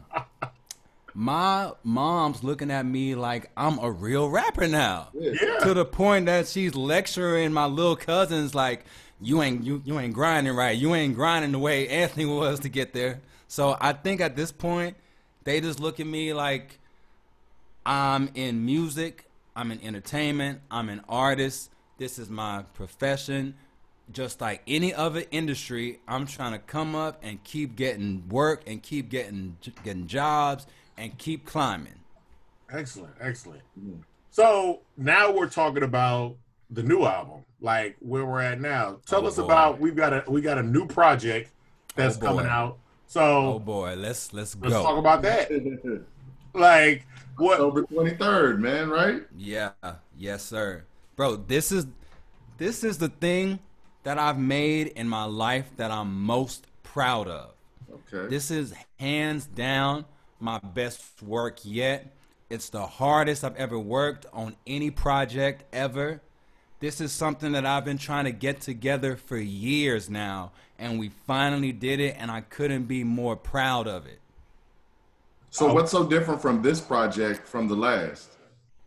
So the main difference is me and Goldeneye are back making a full album. Okay. So Okay. Goldeneye made my Rabdar Gab album, my Double Dragon album, my Smart Ass Black Boy album, half the MacGregor Park album, and on my last two albums, I worked with, with some different producers. Still working with him on like the back end, like getting mm-hmm. his you know input about the track listing and stuff, but not making beats and not writing together, right? This is the first album since Smart Ass Black Boy that we've been in a room together focused on making a project and it's really a beautiful thing.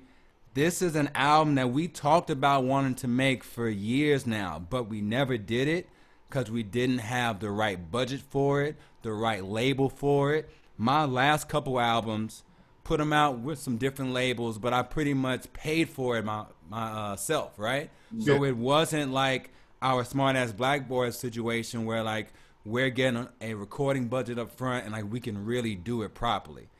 And we talked for years about all these ideas for types of songs we want to do and like type of influences we want to have on this album. But we kept telling ourselves like let's just wait till we get it right because we because another thing goldeneye and his wife had their first kid about six years ago. And when they had their first kid they lived in new york.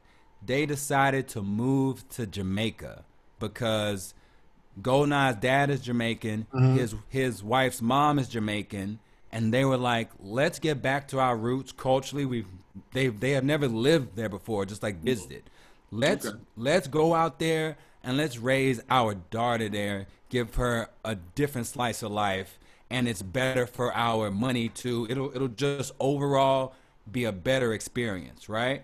With him moving out there there was no no more like oh let's go to L.A. let's let's go to New York. Like we couldn't do No our distraction. routine of, of making music together.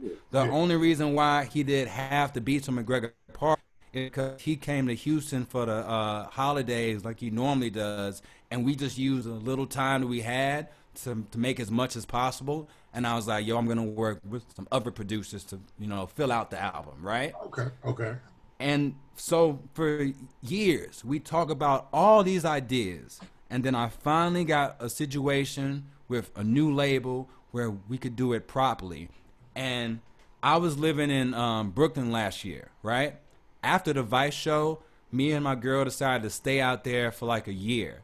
And I thought, well, it's kind of perfect because it's close to Jamaica, or at least closer and easy for him to fly to come travel. So I brought him out there, rented a studio. I'm like, bro, let's just lock in for like a week and just write and and just make beats and just make an album, right? And during that period, I kept having these flashbacks of all these conversations that we'd have for years now about mm. all these different things you want to try with music. And it was just like, man, like all this kind of loose prepping that we did for like years just on the phone talking about it, it's finally coming to life now. And we decided with this album, we want to take a different route. We wanted to go full blown storytelling, but not storytelling about me, not storytelling about Fat Tony or even Anthony Obi, but storytelling with different characters, different themes, different situations that we may or may not have fully lived. Because we felt like it'd be more interesting because we can put situations in that the listeners can really learn from and just just just, just, just make something that has more to it than just talking about yourself. Like making stories where you could learn wisdom from or just have a good laugh at just just just as a good challenge right? And going into that mindset we well, first of all, another reason why why we went that way is because on my last couple albums, I talked so much about myself. Yeah, Especially did. on, on my on, on my ten thousand hours album, because on those, because on that album and on Wake Up, I was like, man, let me talk about my brother. Let me talk about my life a little more. I've I've talked about it before, but let me try to stick to that as like the as like the central theme. And after doing that, I was like, it's no reason for me to stay on myself with this next record. Let me try to expand. And honestly, it was such a big challenge because when you have to think outside the box, you have all these other factors now. Mm-hmm. When when when you talk about yourself, part of the power is you're being honest. It's like my diary, right? And that is the whole appeal, right? But when you're writing stories not about yourself, they have to be interesting. They have to be thorough. They have to show a you know different perspective. Yeah. It just takes a lot more work. Mm-hmm. So writing songs for this album, we would spend hours, hours on every lyric, every word choice, like every phrasing, like really getting into the nuts and bolts. Man, I remember one of those studio days. We probably stayed in the studio for like like 14 hours. Man. Seriously. Wow. Seriously, like just like giving it our all, knowing that he had to go home and had a limited amount of time. His like wife and daughter back home. He can't leave for you know too much. Yeah. Let's really lock in and give it our all. Yeah. So we locked in for that week. He went back home, and I spent the next couple months just finish, finishing the songs, writing them out.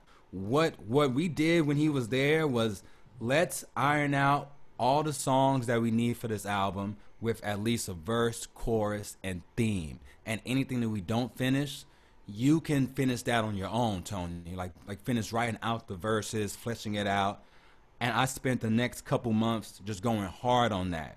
I also went on tour during that period, which I felt would be a healthy way for me to get my like rap muscles up because I'm rapping every night. So when I do go to actually record the album, I am primed for it. So those next couple months, I'm writing. I went on tour. Then in December, I go to Jamaica because I'm like, yo, I brought you to me. Now I'm coming to you. And I wanted to go out there because Jamaica is just a beautiful place. Yeah. It's such a it's such a musical place, rich, rich, rich musical history, and not just reggae, all types of music, right? And I also knew that it's a place where I don't know nobody.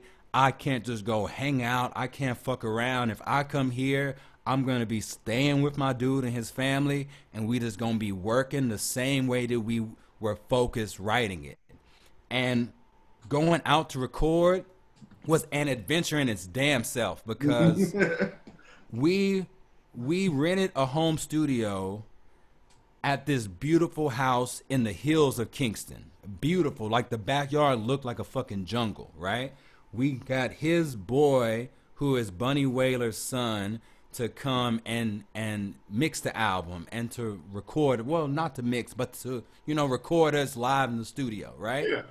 and um, we just locked in and we focused and we had some ups and downs and like some adventures doing that. Even getting Bun on the record was a fucking adventure. Cause Bun saw on Instagram that I was out there. So he texted me and was like, yo, I'm here too. And I'm like, oh, this is fate. I'm making an album out in Jamaica. Bun is here too. Yo, Bun, pull up. He's like, all right, uh, give me an address. give, him the, give him the address. And he's like, bro, I'm on the other side of the country, like four hours away. So me and Goldeneye, we're we're like, you know what? Ain't no way that we can pass up on this opportunity to have Not Bun out in out in Jamaica while we're making our new album. I rented an Airbnb. We packed up studio gear, and me and him drove across Jamaica Yeah. for one night to go record him. Now, Bun was out there for his wife's 50th birthday. Man. Big deal, right? Yeah. He ain't got no time to go rap nothing. He's like he's like texting me the whole day like yo we about to do this. Maybe i can cut out for a little bit. Oh it's not gonna work. Oh maybe i'll come this time. Oh it's not gonna work. And then finally he's like yo she's uh taking a nap. I'm gonna pull up. Bun pulls up. We just chop it up for like a few minutes. And he's like all right let's get to it. Go upstairs. I'm playing the song. As the song's playing i'm telling him what this song's about what i'm talking about on it and what i'm looking from him on it right mm-hmm. the whole time that i'm talking he's just typing typing typing in his phone he's like yo play it one more time i play the song again he's just typing listening and he's like yo i'm ready gets up, records the verse. Honestly, the first take, it was perfect. But we asked him to take it one more time to be safe. Perfect again. He's like, all right, y'all, I got to dip. Uh, I'm, we're like, yo, we'll uh, drive you back to your hotel, get in the car. It's crazy traffic. He's like, you know what, bro? Man, I'm good. I'm gonna just walk home. And he gets out the car, walks to his hotel. The whole thing took about 30 minutes. Yo. And, and then we just look at each other. We like play the verse back. We're like, damn, he is a pro. yeah. Pro, pro, pro, pro. That's And we incredible. had situations like that. We had a situation where the hard drive crashed, and and we had to go find a corner store that had a flash drive for sale, which was mad hard to find at like midnight Yeah. because everything's closed. You know what mm-hmm. I mean? yeah. Just like constantly adventures and, and, and just like moments where we felt like, oh, maybe we're not gonna get the bun verse. Maybe we're gonna lose the whole album. Another thing that happened we recorded the whole album the first week. I had one one week left. I'm thinking like, man, I'm good. We, we can go and like kick it, party or something. Turns out there was something wrong with our studio gear, and we had to replace something, and we had to re-record the whole album. Ah, damn, son. The Oh, whole album, we did it over. But honestly, it was even better. Like Had to be. all the all the stacks against us from like years of us trying to make this album from not having the right money the right situation to finally having it to having a technical problem to having to drive across the country all of it was worth it. All of it was worth it. And i and i think when you hear this album you're gonna hear all that thoughtfulness that we put into making this record. Every single choice every beat choice every lyric choice the album art everything was fully thought out Doug, that that's incredible. Pops Mike. no, no, no, no. That that's that's incredible. That's incredible.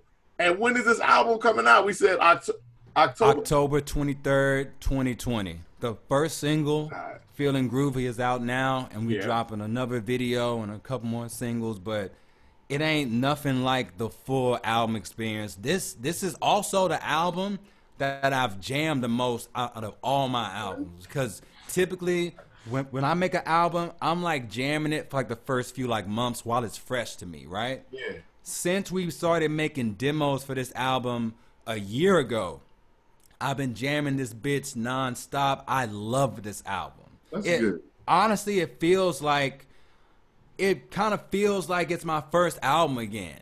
Mm. Like it's it's it's not a rebirth or like a rebrand or like any of that, but Yeah. I'm getting the same feeling that that I got when we first started doing this shit. And man, I just feel like I'm at a level now with me as an artist where I think I'm really gonna start hitting some of my best work straight up.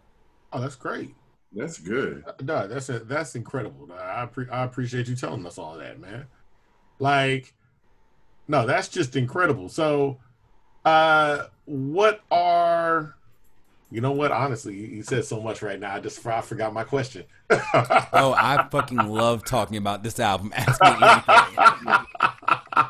anything. who else? Who else is who else is on the album? Is there anybody else on the album besides? Nobody else is on it. No one else is on it. Hold up, my dog's trying to fucking play with me.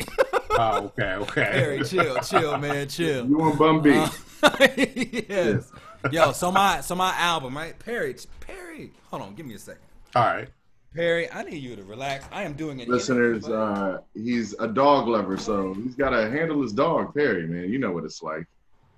wait. Um, hey, no, they were they keep talking about how dogs are gonna have like uh, uh like once we go back back for real like out of Yeah. quarantine, dogs gonna lose their mind because they've got Oh. used to Yo, he can't handle it when I leave the house. yeah And it, yeah and, and and my girl gone too, so it's just us. He's like, bro, somebody play with me, please. but uh, man, ain't ain't no more features on this album.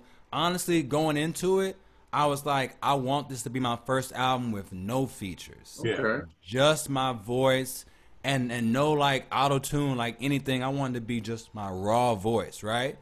But then when Bun said that, that he was there, I'm like, man, I gotta get Bun. Can't pass up a Bun. I can't Yeah, pass absolutely. that up, Yeah, bro. absolutely. Just just just to stand on some BS principle, fuck that. Mm-hmm. And honestly, he made the song even better. I thought the song was done. We Yeah. Hmm. added a verse for him. You feel me? yeah yeah yeah. I mean, if if you Mhm. got the opportunity to have Bun B, you do. You just do it. You drive yeah. four hours across Jamaica. Yeah. Here's how bad I, I don't know Jamaica. I didn't know you had to drive four hours to get across Jamaica. you were like, you were like yes. all the way across the country. I was like, Yes. okay, so I'm gonna get you a little Uber and you know take a little thirty minutes. It's like, nah, nah, nah, it's four hours. Buddy, we took a day trip. Yeah. We had to take a motherfucking day trip. And That's we like driving only to went for Dallas. That. Yeah. Yes, yes, Yeah. exactly. yeah, Exactly. Across the country. It was like for you- driving to Dallas to go record a verse and then go home. Yeah. yeah, yeah. Like that's across the country in Jamaica and Houston. That's that's to Dallas. It's yeah. yeah, Uh, man. you said you're you're out in Arizona right now, right?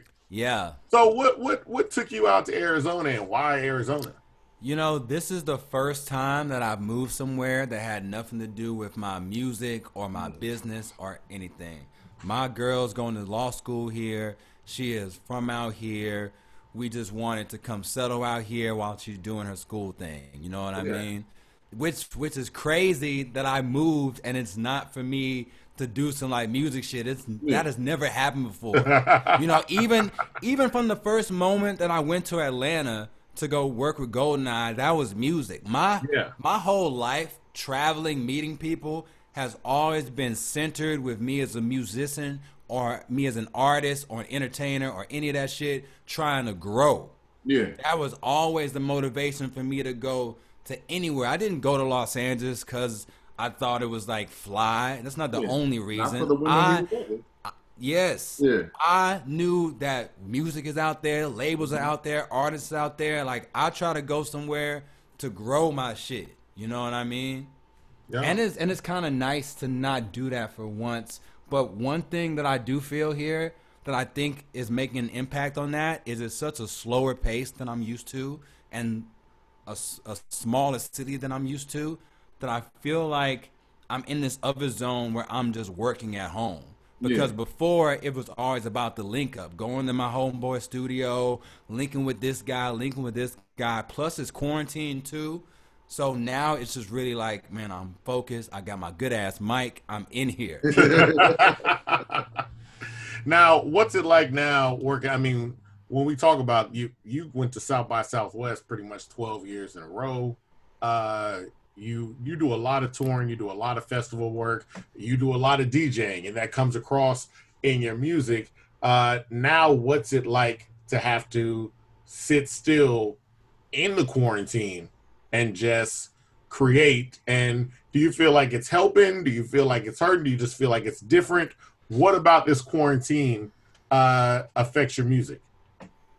I think that is whack. First and foremost. First and foremost, I know going into quarantine, a lot of people were like, oh, we'll just have more time to focus and learn a new skill and, and, and make songs. I have not been feeling super inspired being in quarantine to write and to make stuff.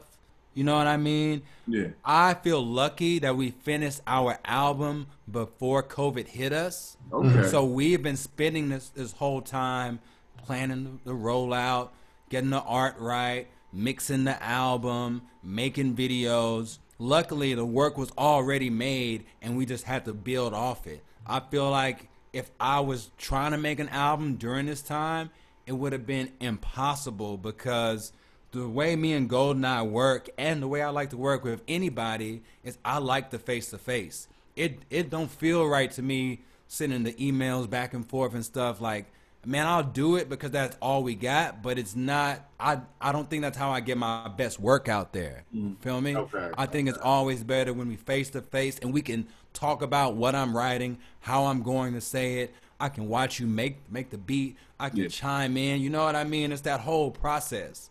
And honestly, my favorite part about being a musician is being a performer. So it's crazy for me to not be playing shows all the time. Bro, I had to uh well not had to, but I did a live stream concert, right? And I packed my gig bag up and I got like an endorphin rush. I was like, wow, I can't believe I'm packing this up. I, I'm, I'm putting my mics in here, my like DJ mixer. Wow, I, I haven't felt this. And so it was like taking drugs or something. Seriously, it was crazy. And I don't know, I was thinking about this earlier. I kind of feel like in many ways, we are kind of starting over Yeah. with with like a lot of our artistry and especially performing. You know, now I'm seeing some outdoor shows popping up and stuff. I feel like we got to go back to where I was like 10 years ago, playing, you know, DIY shows, playing in parks, playing in houses when that's safe, basements when that's safe, you know, kind of like starting from like the ground roots again Yeah. of just you and I interacting with, you know, me on the mic. And I think that we're gonna lose a lot of money because we're not gonna be getting paid the way that we were before, and and probably not getting paid that way for a couple years at least, right?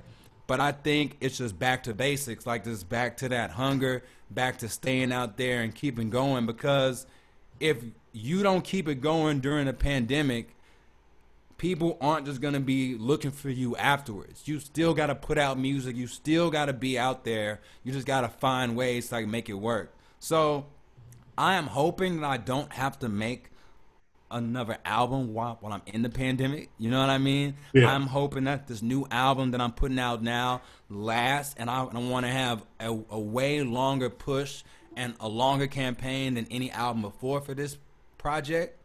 And uh, I'm gonna just sit my bitch ass down and, and just do you know shit like this. Get on the podcast, get on the live streams. You know what I mean? Well, yeah, man. No, no, no. That that that's what most people have to do now. Because yeah, you do see a lot of artists where it's like you really have to break down. like grassroots really reaching out because everybody's got to get real creative about how they get their music out now. Yeah. Like Yeah. any actually everybody's got to get creative about how they get anything out. Like I told people I did an article for what is that? Christopher Nolan's Tenet, you know, that just Mhm. came out.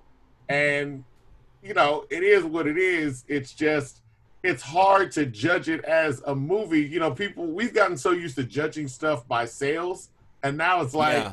yeah, you know nobody's outside, right? So Yes. Now it's just like, did you like it or did you Yeah. not? And I really feel like we're getting to a point now where it's going to be a different level of critical eye on a lot of this art and entertainment, and that's you. You got to just keep on putting it out. Yeah. putting it out, Have keep pushing. That is why I kind of feel lucky in one sense. You know, I mean, there there has been no luck this year at all. It's, it's been nothing but tons of suffering, death. Yeah, You know, but I do feel lucky in a sense that this album that is so deep and so th- and so thorough and just really rewards people who listen over and over and can pick up on all the little things in it. I feel good that it's coming out now when mm. people have a little more free time, less fucking distractions. They can really get in tune with a piece of art. And I think that if this album came out with everything going on, or even at the top of COVID, it it wouldn't come across the way I needed to. I think right now, you know, there is so much suffering and so much hurt that we've been through this year, right? And tucked in, in, into this album is a deep sense of gratitude, being thankful for your life, for what you have, for who you are, not comparing yourselves to others. I think honestly, people that engage with this album will get some real healing from it. Yeah. absolutely, absolutely. So I guess now, since you you know, once things start to open back up, uh, you know, just fully, and we kind of get back to normal. It's not happened yet, but it's going to happen eventually. Are, Yeah. What festivals? What festivals and things like that are you looking forward to performing at? Man, honestly, I desperately want to play a big ass show or festival in Houston and in Austin because I think those are the two cities that show me the most love. Yeah. And I'm really hoping that all the people that love my music and the people who find out about it over these next year or two, I hope when they finally see me face to face again, we can all go fucking crazy together. And and I can play my whole new album. I can play stuff from my past albums and I can really just give it to y'all. You know, this this it's like whole time I'm still doing the live stream shows. I am still rehearsing at home. Like I am keeping tight. I'm keeping in tune. So when the time comes, I'm about to fucking go off. That's great. Yeah, I want to see that, man. I, I can't wait to see Godly live. That's my joint. Bro. Yo, the homie that did the chorus, he Yeah. drew my new album cover. Really? Ah, okay, Yes. okay. That's nice. I was trying to do something that's like in the vein of George Clinton or P Funk. You know, they had this great cover artist named Pedro Bell. So I hit my friend Nagasi and I was like, yo, he's dope, dope artist, right? Dope rapper, but also a Yeah. dope artist too. And it's so funny because I was racking my brain. I was like, who can I get to do a hand drawn cover? And I'm on Instagram and on his IG story, he was like, yo, uh, hit me up if you're looking for an album cover. And I'm like, oh, I can just call my homie and ask, and, just- and just pay pay him to do it. Yeah. So I so I told in him the vision of like the P Funk style. Told him that this is an album full of like characters. I was like, bro, listen to the album, and I want you to draw the characters and to draw the world of Exotica in the way that you envision it. And I think he killed it. That's He did. He really did. You have like a lot of uh I guess you're really for lack of a better word, I know it sounds so industry, you're so abstract. And you have numerous I know, I couldn't think about look, I couldn't think of a better word. I'm not smart. I didn't graduate from college. Ah, Abstract. right. I like it. Shit, But- me neither, my nigga. But uh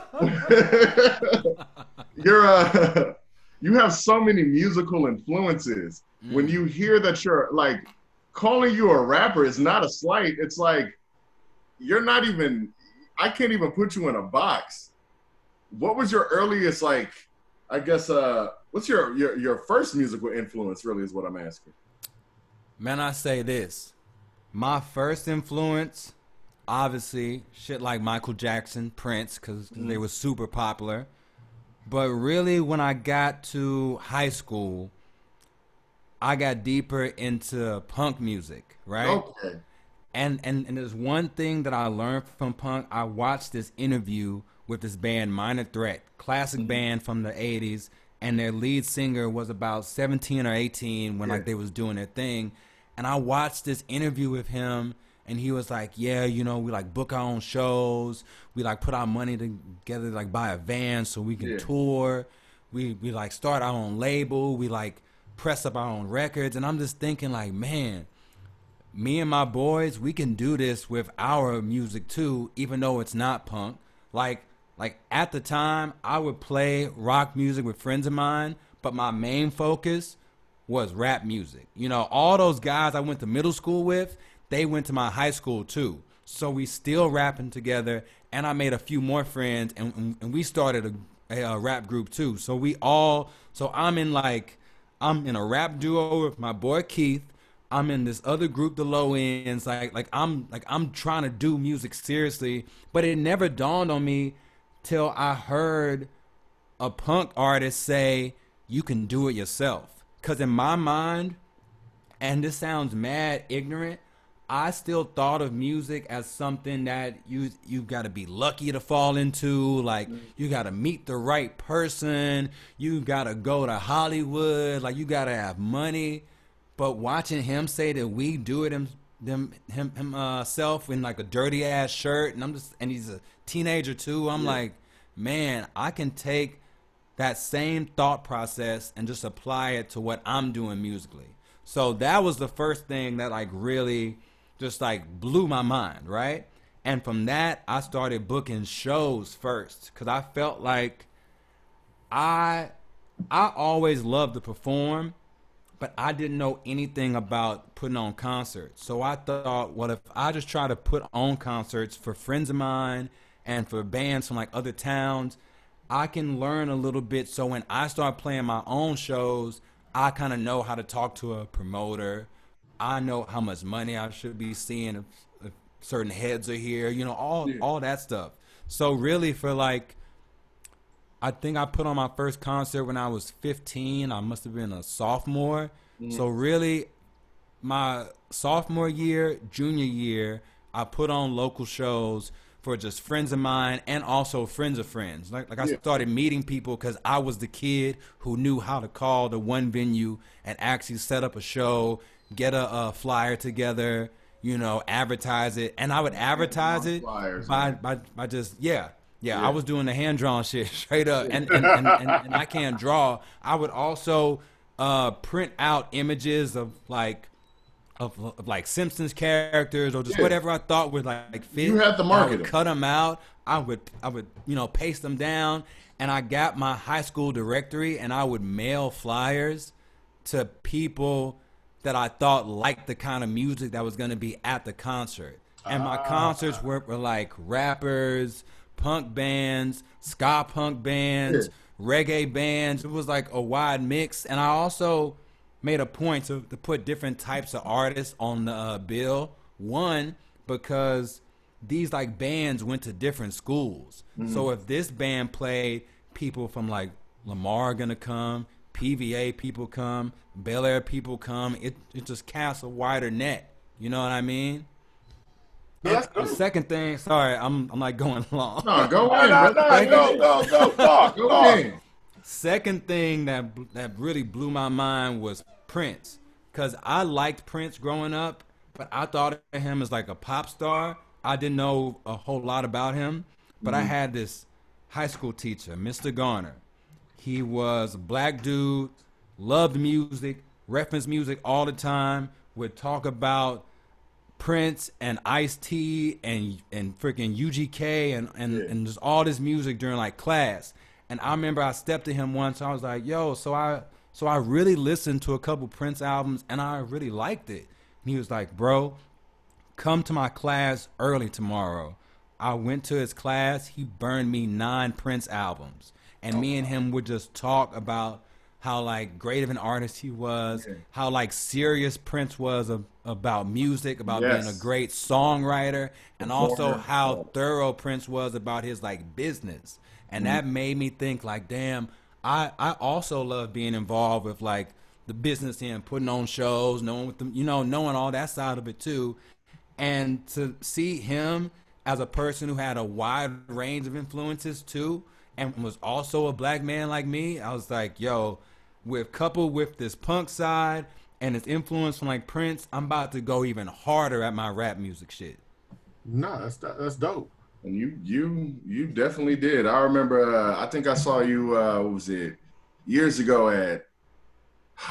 It was either called Helios or yes. Avant Garden, whichever one they called it at the time. It was you. Man, I, man, I played both. I played yeah. both of them. Hoes. Play, of course, I've seen you numerous times. You this is when D-Rel was uh, rapping yep. heavy. Yeah, that's my man. Like, I got my first Blue Moon at that. Yeah, at that concert. Oh, so, the beer. Yeah. yeah. Also, you know what? That's another thing. When when I started playing like shows, that's when I learned about the different beers. I didn't know that there was multiple beers like that yeah. out there. I thought it was like Bud Light. You know what I mean? yeah. I'm like, but I I seen you. I seen you a, a few times, so I can I can honestly say you've been out here doing shows like every week. Yeah. Where did you get that like knowledge to be like, you know what, I'm gonna just be out here performing all the time? I felt like I had seen it modeled before too. Mm-hmm. You know what I mean? Like, I I would say Prince is a big example of it because I always heard about him having these long ass rehearsals, yeah. having concerts, and then having after shows where he would play for hours. Like he would play a three hour concert play a two hour after party. Yeah. You know what I mean? And and, and it just kind of dawned on me like, man, I need. I'm just starting out too. I'm not stupid. I know I'm not really totally good yet. I'm just hungry and I'm and, and I'm fiery, but I'm not good yet. But the more work I put into it, the more hours, the better I'll get. And I had no reason to turn down any type of show because I'm just starting out, so I'm not playing for like money. Like mm-hmm. I didn't care if I had to pay to play the show or if it's an open mic or whatever. I'm like, I need to be out here. It's only gonna benefit me to put some more hours into it. You, you know wow. what I mean? And, and it, I was it, never it, shy about it. And friends of mine weren't really like that. Like through, nobody was at the time. Yeah, friends of mine were like not feeling that you you built a lot of the underground touring scene because it was it was you. I remember specifically you and your partners. I'd see you later on, ill fated. I was like, yo, you be with Jose, my homeboy, uh, my homeboy Chris, also known as Chief. Like, yeah, he was, yeah. I was like, yo, y'all was really doing y'all thing. Yeah, and like those are people who I just met, and I was like, wow, there's other folks out here that feel like me. Like I think Ill Fated's a big example of, of it. He's another person like me that that like when we first met, we like, bro, some of our boys, they ain't serious the way we are about this. Like they ain't they ain't trying to like stay up hours making music. They ain't trying to watch documentaries about mixing yeah. records. Like we hours, trying man. to do this. We trying yeah. to do this for real, for real. Yeah. And I'm just lucky that I met people like that who just took it seriously and uh, man, we you know if if if if if it wasn't for music, I wouldn't have met these people because I didn't go to school with Ill Fated. Golden oh. Eyes from a whole different like city. You know, D Derails was was older than me. Like all these people, we only met because we out at a show or we met online and we like, yo, I'm a serious music nigga. You a serious music nigga. Let's hang out. Speak, speaking of, not to derail this, pun intended. Speaking of derail, uh, I'll tell a lot of people that was Drake before Drake. Like yes, D-Roll was D-Roll looked just like Drake. That he was, was really doing Drake. it for all the mulatto niggas out there, man. I was like seeing y'all battle. Yo, y'all was I, have I've I've been a fan for a while. Y'all was always doing y'all thing, man. You know what though, battling, battling was never my cup of tea. I only did it because that was a thing to do at the time. Okay. But I always saw myself as more of a songwriter. Yeah. I was more interested in like writing songs about stuff than just rapping about being the best rapper and like roasting someone. Okay. You know what I mean? But I would go to those events and I would watch the battles on uh on on, on, on like YouTube and shit just to kind of learn. But after doing a couple of them, I was like, this ain't really for me because I did one and I just kind of like choked. I, I had nothing to really like say, and I was just like, this isn't giving me the same feeling I get when I go out to perform the songs that I've been working on, or even the same feeling of doing a freestyle at an open mic where it's loose. Like this, Yeah. I'm I'm an Aries, so I'm down to compete, but I'd rather compete song for song than like a battle rap. Yeah. Like I, I like I will come out and be like I got a better album than you. You know what I mean? Plus, battle rapping can get real aggressive. Like the battle rap, I used to watch it before when I was in college, and now when I watch it, I was like, wow, y'all did like serious research. Like, how Yeah. did you know? like, how did you know that his grandmother died of cancer? I know. Like, I was like, and why would you say it here? Like, I was just like, oh no, y'all trying to fight. Like, I was like, y'all Yeah, definitely trying to yeah. But yeah.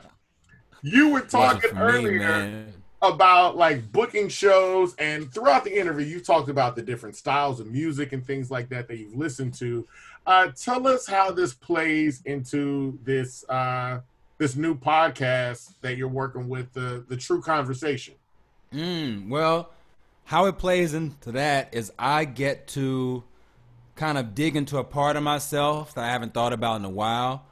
I love skate skateboarding growing up, right? Yeah. Me and my friends that uh, started rapping in uh, middle school, one of them was a dope skater. We all had like interest in it, right? And then our interest kind of like shifted and I was never super good at skateboarding, so I didn't stick with it.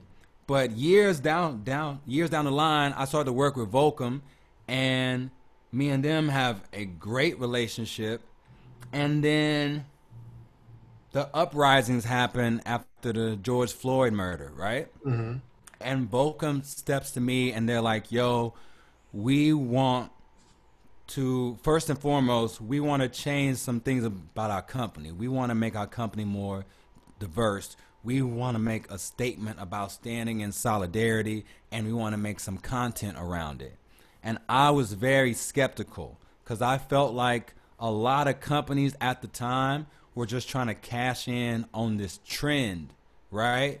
On I this social Bla- I- I got justice Black trend Lives Matter of this of Yeah. this Black Lives Matter trend, right? Yeah. And they were really gung ho about making a podcast and making some content and then rolling it out soon. And I was like, no, let's develop this properly and let's work on this for a few months. And if during this process we get some solid ideas and some great inter- interviews and really narrow down the focus of what we want to do, mm. then we'll do it and then we'll put it out when it's not in the news cycle no more and it feels honest. And Yeah. they were down with that. So I worked on the concept heavy of like, you know, at first they wanted to it, it, it was just kind of like it just starts from this place of we want to show that we're down with Black Lives Matter. So let's get this politician on, let's get this activist on. And I was just like, that's too far out the wheelhouse of Volcom. Volcom deals in action sports and board sports, skating, surfing, snow snowboarding. I've never heard black skaters talk about what it's like being in the industry Yeah. before. Yeah. Every time I hear a black board sport athlete talk about it, it's always this corny phrasing of, yo, what's it like to be one of the few black guys doing it? And do other black people look at you funny? And I think that that's bullshit because I think, first of all, that is of the mindset that black people don't have a diverse array of interests, mm-hmm. right? yes Do more than five things. we we we we deal in all this stuff. Yeah. But what I did know is that there's an industry that doesn't highlight this stuff.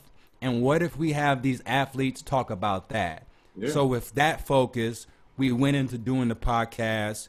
We're a few episodes in, and so far it's been great. We're putting out the first episode on October 5th, 2020, and I can't wait to see what people think. And I'm really happy that many of the athletes that I've had on the show so far, they all text me like, "Bro, no one's ever asked me about this stuff." I've I've been a pro skater or a pro surfer for 20 years, Yeah. 10, 10 years, 15 years. No one talks about this stuff because the people that interview them are from, or first of all, they're mostly white. They're mostly white guys who probably don't even think about these kind of questions that me as a black man is going to ask. Of course. So I'm I am really happy that out of this project, one thing that you're gonna get is you're gonna start to see many of these athletes in a different light. You're gonna hear them talk about themselves in a way that feels realer than just promoting their like news sponsorship or a competition they won or, or whatever. and that's always interesting too where i like that you pinpoint it's not that black people aren't doing anything it's just that there are a lot of media uh-huh. companies that feel like it's not beneficial for them to highlight it. Mm-hmm. Like we knew black kids skateboarding growing up it's funny watching like when stuff does get highlighted like at one point they're like black people don't play golf and then tiger woods plays golf and now it's like it's normal like i said before tiger woods the jokes would literally be rappers like uh, golf. Like I ain't playing no golf, and now Yeah. it's just like people like yeah, I play golf. It's Yeah. Yeah. deal. So it's one of those things where it's like the you know whether it's true or not, media can build up a perception that people will just take on and be like, nah, Oh, we don't do that because I've never Yeah. seen us do that. And it's like, nah, there's like a bunch of people that do this. You just never get a chance to see You it. just didn't pay attention. We Yeah. play And I- golf. We play And I think that's a better way to show that you stand in solidarity. Absolutely. Rather than try to input your own perception of what blackness is or try to elicit the kind of answers that you want, let's mm-hmm. put black people up here and get them to talk about themselves in a way that is not super duper provoked, that is just honest. And let's Yeah. show that to the world. yeah. Yeah. So I mean, beside well, you know, before we get out of here, like let's tell the people where they can find everything that you've got coming out. Uh Mm. tell tell the people what you got coming out on the horizon, whether it's the True Conversations, whether it's the new album, all that stuff. Uh, just so all the fans and future fans know. Man, I am Fat Tony Rap everywhere online. The website is fattonyrap.co, not .com, .co. You can go there, sign up from, from my mailing list. I hit your inbox every month or two with some new shit. I am constantly working on something.